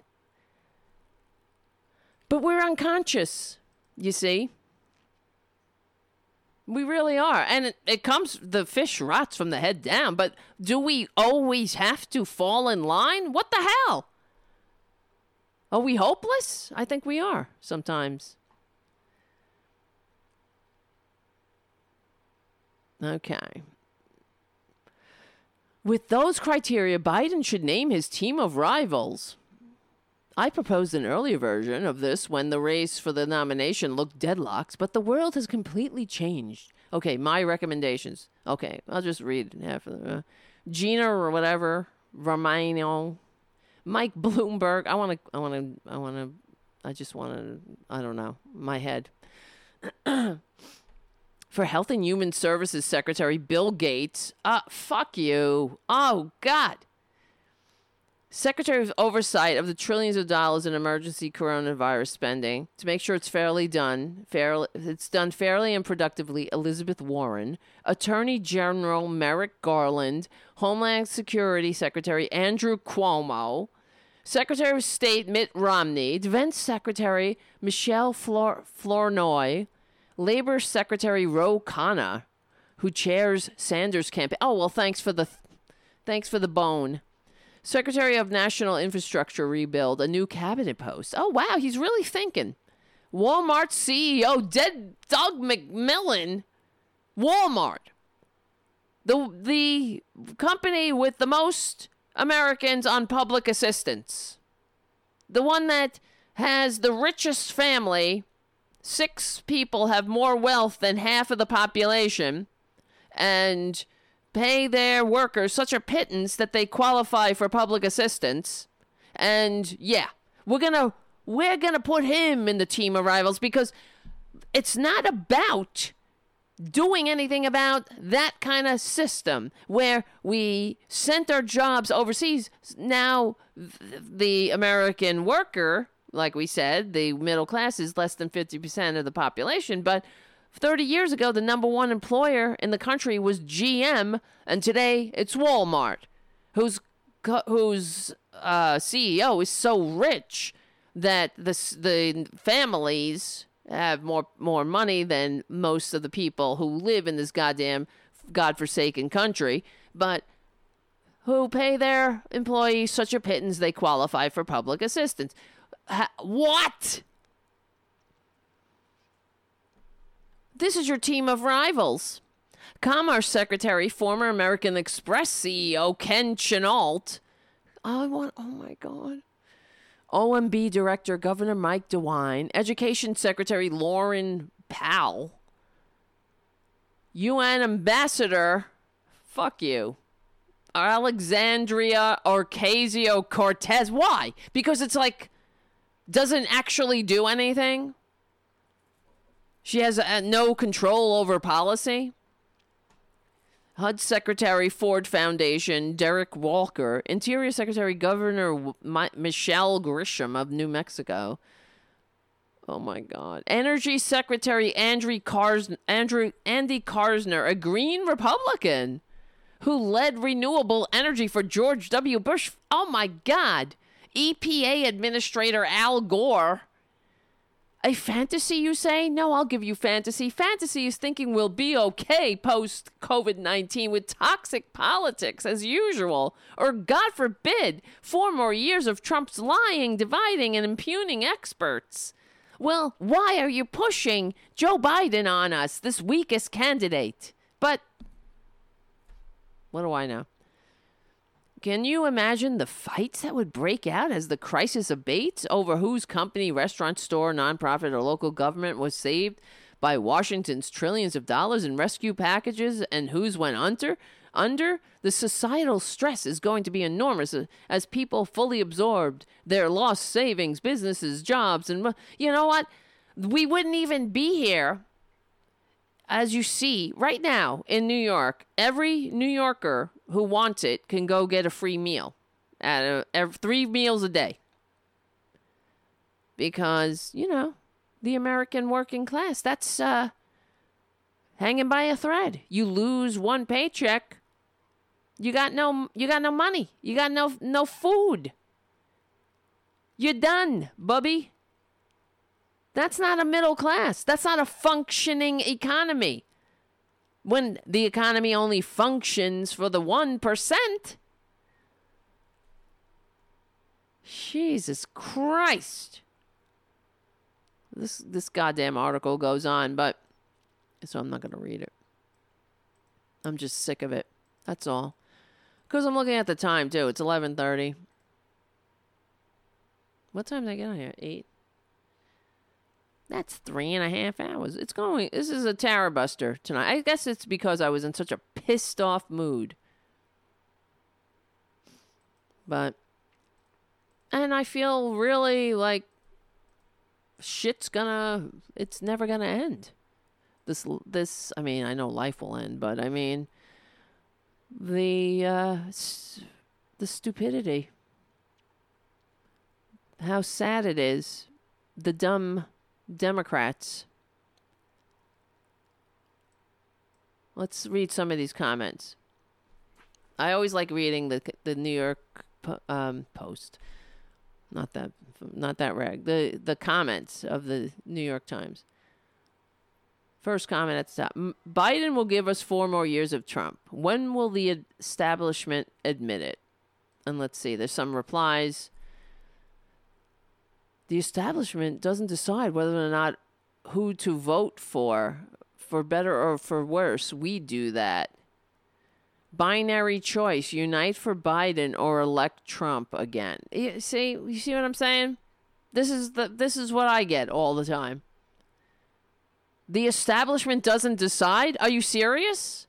Are these people fucking delusional? That's what I want to know. They must be. This is a a brunch dem. She wants to get back to brunch. And then this person responds, No, Americans without the ability to think cr- critically and honestly will give us four more years of Trump. There's no need to admit things that aren't, as someone replied, that aren't going to happen. Biden may not be perfect by a long shot, but he's better than the alternatives that are currently viable. Okay. And he can do a good job. Friedman once again is barking at the moon. This is a bunch of hooey from a guy who supported the Bush Cheney war. this moment is passing Biden by because he doesn't know it's a moment. You're very generous to point out this opportunity to Biden, but partisanship is always going to rule until we eliminate lobbying and cap election spending. You completely eliminated Nancy Pelosi a woman who knows where the bodies are buried beneath the bodies and who has a kung fu grip like no other. She's the greatest strength in the Democratic Party, with a brain able to plan seven steps down the chessboard. You can't even have this a conversation without finding a place for her. P.S. Elizabeth Warren, yes. Donna Shalala, no. The Rhode Island Romano isn't even ready for the job you want to hand her. She's like a mayor of a tiny city. Uh, why are we even having this conversation while millions of Americans can't retire? Why are we having this conversation? Why isn't every article in the New York Times, why doesn't it begin on the masthead every day? The middle class is now below 50% of the population. Carry on, America. What do you think of that? It should all be framed. In a pandemic, Joe Biden's plan, so called plan, still leaves millions out. Where's that article? Oh, don't talk about it. Let's see. No time to dither. Trump will soon be invincible. He is personally taking control of trillions of dollars flowing from this crisis with less than normal uh, token oversight, and his powers of executive control over November's election will only increase. It's true. Hurry up, Biden. Don't leave Sanders in the cold. We are in for a bumpy ride. It's true. Um, yeah, but Biden is, and so are these filthy ass Democrats, these so called Dems, the fake Dems, the corporate Dems, the ones who think they're real Dems. It's sort of like Republicans who think they're real patriots. We're real patri- We're the real patriots, the ones who are capable of functioning in a free democratic society that the Republicans can only pretend to love. We're the real Democrats that are capable of of uh, understanding what it means to be a real Democrat and supporting the policies that created the middle class to begin with, that will fix this shit so another fascist will never rise again. We are the real Democrat. Just like that's so when you when they say, "Oh, he's a real Democrat." Remember what I tell you. Just like the Republicans say that they're the real patriots, we're the real Democrats and we're the real patriots. That's why they always have to push it so much. Oh, what's oh, he's a real Democrat. He's a real Democrat. I keep asking, what does that mean? No one says answer me yet. They because I don't think they know what that means. When doesn't it mean that you have a health care plan that doesn't leave 10 million out? What doesn't it mean that you're not a, a liar constantly? Yeah, everybody lies, I guess. They bend the truth. Maybe they have blind spots. But Biden's got a long history, a very a, very documented one at that. I don't understand why Biden has this he's supposed to be some great civil rights icon He's like, uh, I don't understand. I really don't understand. Let me see. Hold on. Uh,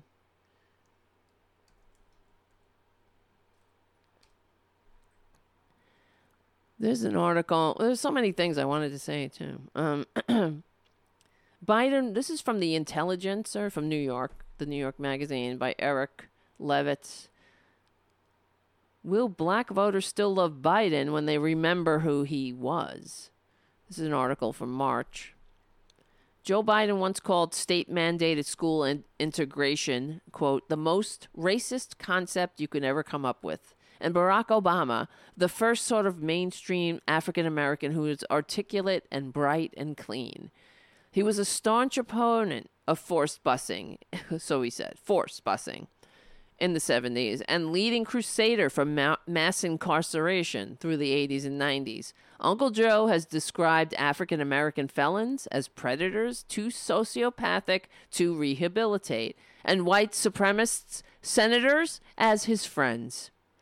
And as of this writing, a plurality of black Democrats want them to be their party's nominee. Whether Biden can retain that support after voters learn more about his problematic past could well determine the outcome of the party's primary race. Well, unfortunately not.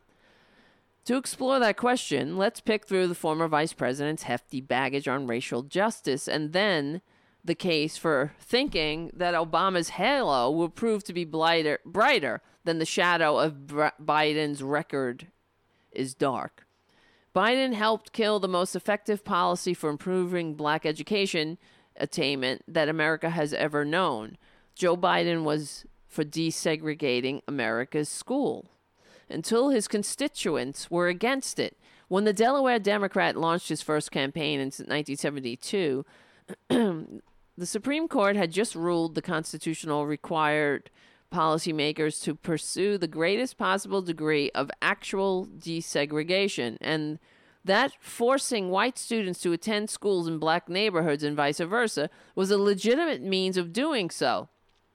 Being an enlightened liberal, Biden began his candidacy for as an advocate for such policies. He accused Republicans of demagoguing the busing issues and appealing to white voters' ugly instincts ugliest instincts. But as his campaign progressed, Biden discerned that the arc of history was bending towards white backlash.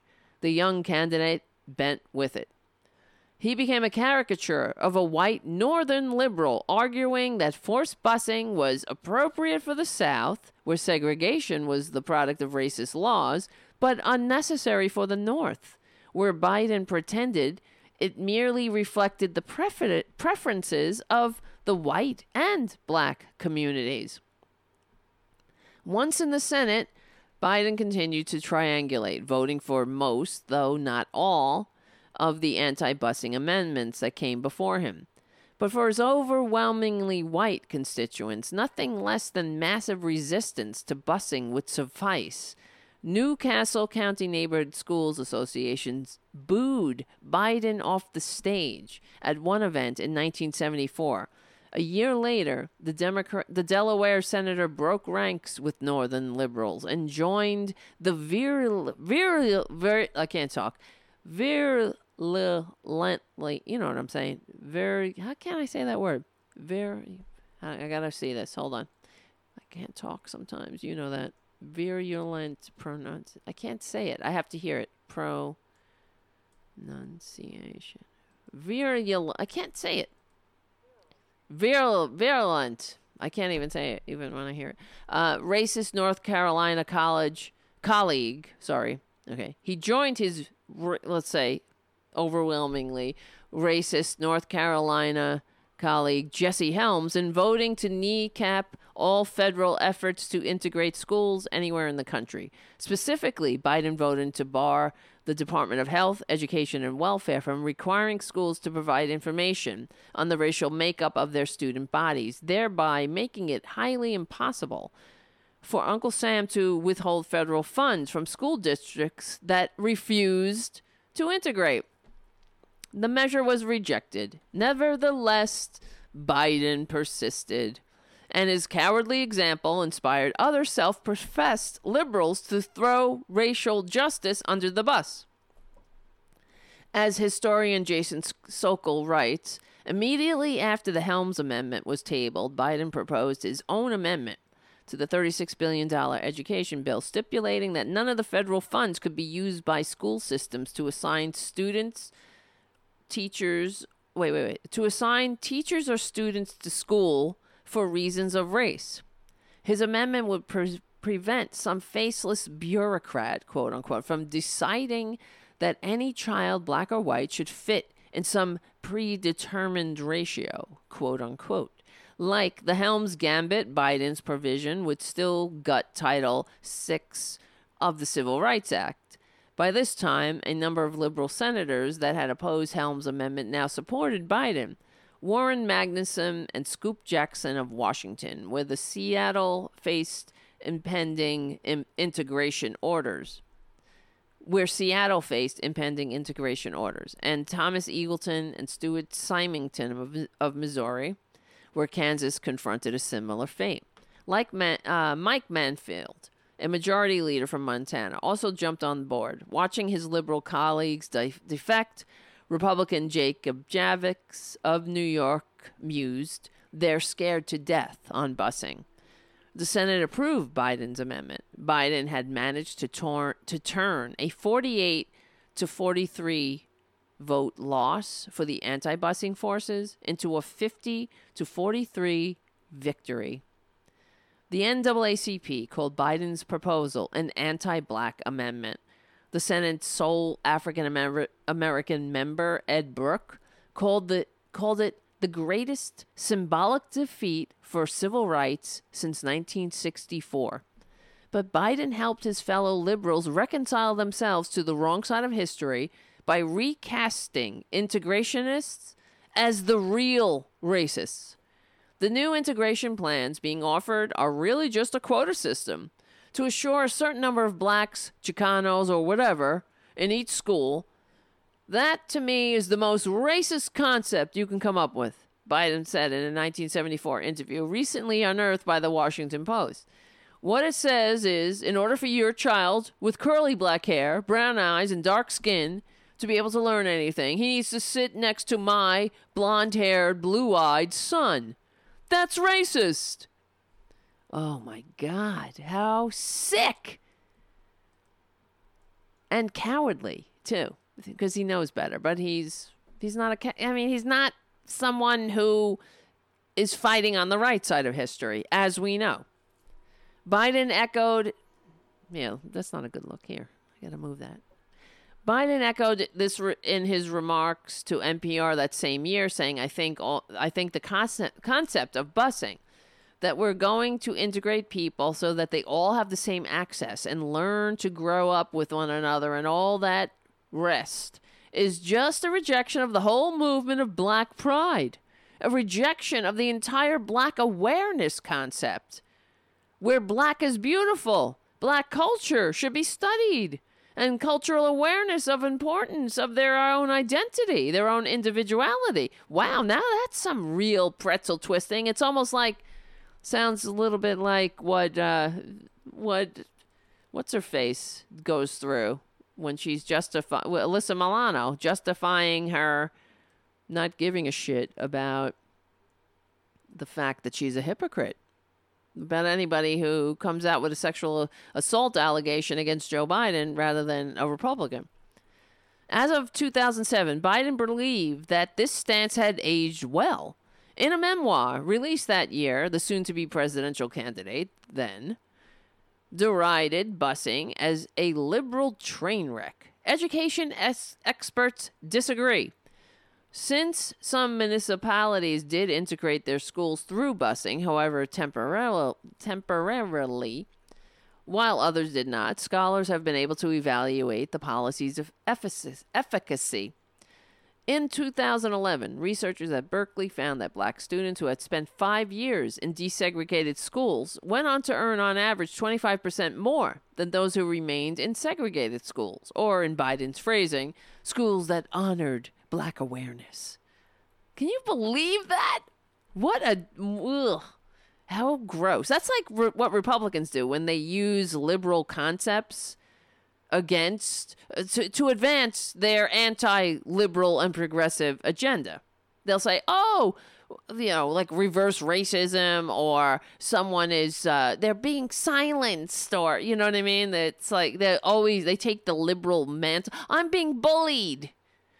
They'll say while they're bullying an entire people. Other studies have found that racial segregation impairs learning for black students so severely it outweighs the positive effects associated with higher household income, while integration enhances educational outcomes more profoundly than increasing a school, school safety. Meanwhile, contrary to many white parents' fears, integration was not associated with any negative effect on white students' educational performance. The rationale for integration is not, as Biden suggested, that black kids need to sit next to blue eyed ones in order to retain information. Rather, it is that in a racially stratified, stratified society, overwhelmingly African American schools will almost inevitably be sites of concentrated poverty, underinvestment, and relatively low social capital. Exa- for example, places where children from low income families will unlikely be uh, will be unlikely to form connections with children from higher income ones. Biden never ceased expressing his concern for black students' inadequate educational opportunities, but he has done more to perpetuate those inadequacies than remedy them. Ugh.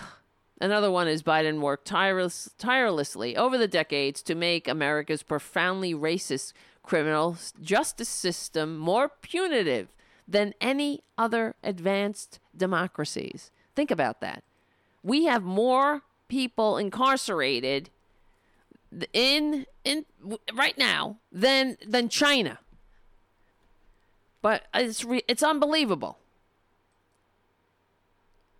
I don't want to read that whole thing. It goes on. This man, I'll just read the other uh the other highlights. Why Biden might oh, well, whatever. Why here's the conclusion why Biden might well win the Democratic nomination with strong African American support. I- I'm a little interested in this. Late last month, Emerson College polled South Carolina Democrats on their preferences for the 2020 nominee. A- among African American Democrats, there were li- there was little competition. Joe Biden boasted 43% of the demographic support. His closest competitor, Bernie Sanders, claimed a meager 15%. Kamala Harris' support sat at 9. Emerson's findings are consistent with the broader national surveys of the 2020 primary, which consistently paint Biden as the frontrunner, thanks in no spa- small part to his his popular. Where is he? Oh, you ever get the feeling you're being stared at? Come on. Hello.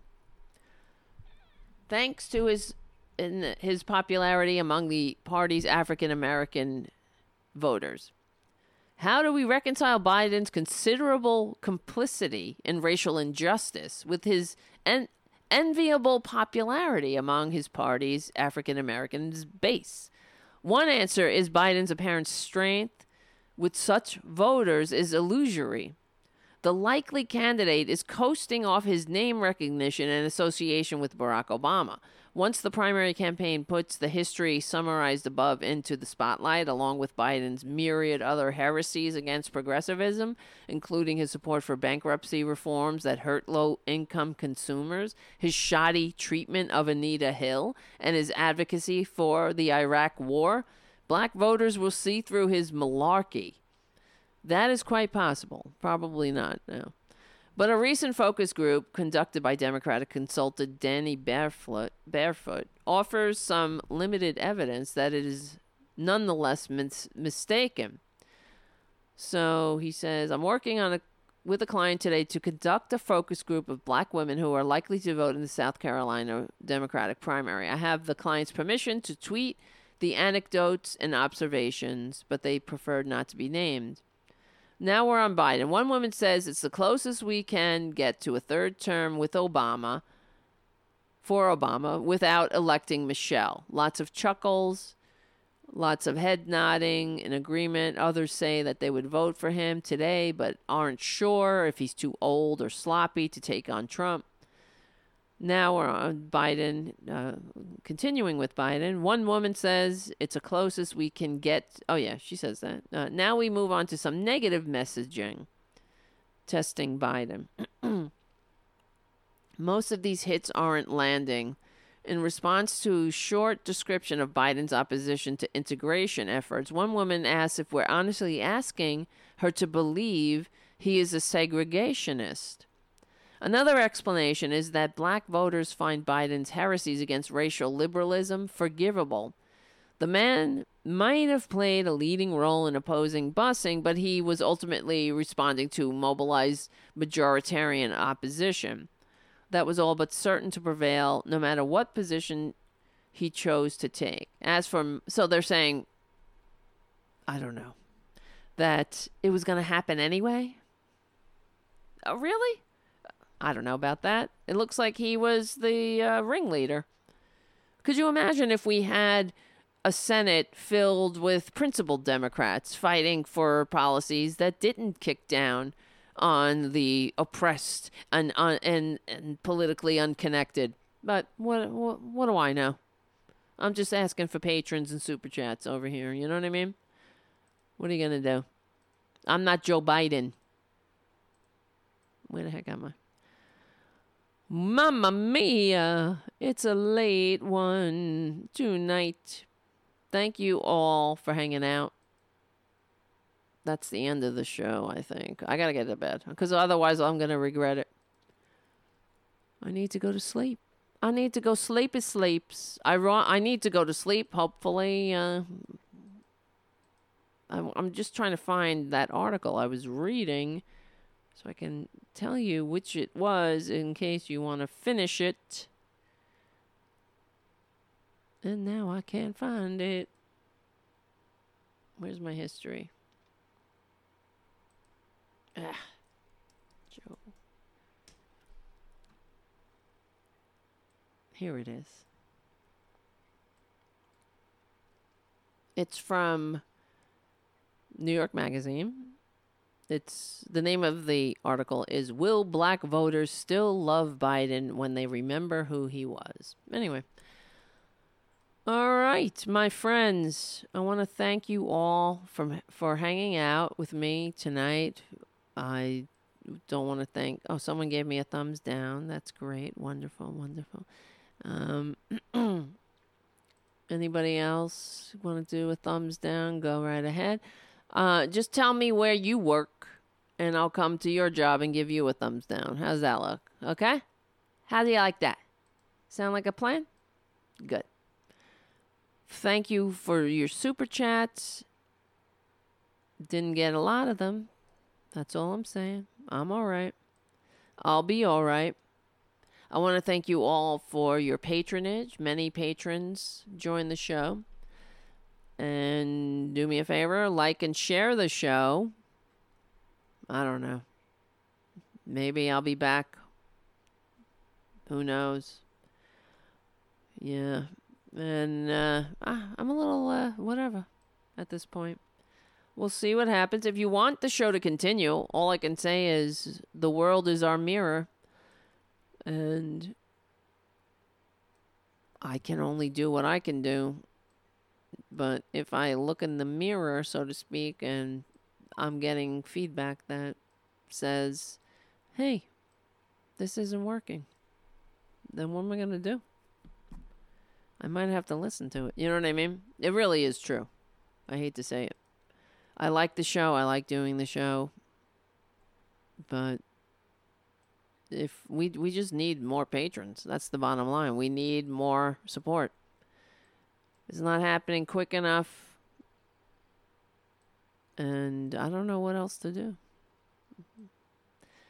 It's not like uh, other liberals in the liberal media are helping either. So, all right. One day at a time, sweet Jesus. Nam Myoho Renge And all of that. Guys, listen. Listen up. Like I always say, we stick together, we win. I want to thank you all. Next time I'll read all the patrons off. I want to thank you for your support. I want to thank, I'll thank you again next time. Sam, thank you. I got you. That's very nice that people send things to me. And your support is well appreciated. I want to thank Sin, Sin City. Thank you, Sin City. I got your letter here. I just got it today. So thank you. And it does help. It helps uh, men- mentally too. I got to tell you. So I will thank you again more sooner. Sooner in the show, next show. Maybe I'll be back Thursday. Maybe I'll be back Saturday. I don't know. I don't know. No. I don't know. Hopefully, we'll be back. You guys are great. It's not your fault. Everything sucks. You're trying. I appreciate it. And really, that's putting it mildly. Let's look at Tara Jr. Jr. for a second so we can all feel better. And yes, I'm wearing shorts. Mm. Get over here, you little one. You little mommy head. Say good night. He's a babe. He's just a little baby. Are you being good? Yes? Good boy. All right. Isn't he isn't he a living doll? Look at that face. Look at him. He's so cute. Oh, he's biting. He's biting me. He's not biting. He's only playing. All right, guys. I love you. Uh, thank you for being part of the show and really uh, being friends, being my friend in these dark, dark days. As I always say, we stick together, we win. My name is Tara Devlin. Thank you so much. I will see you very soon.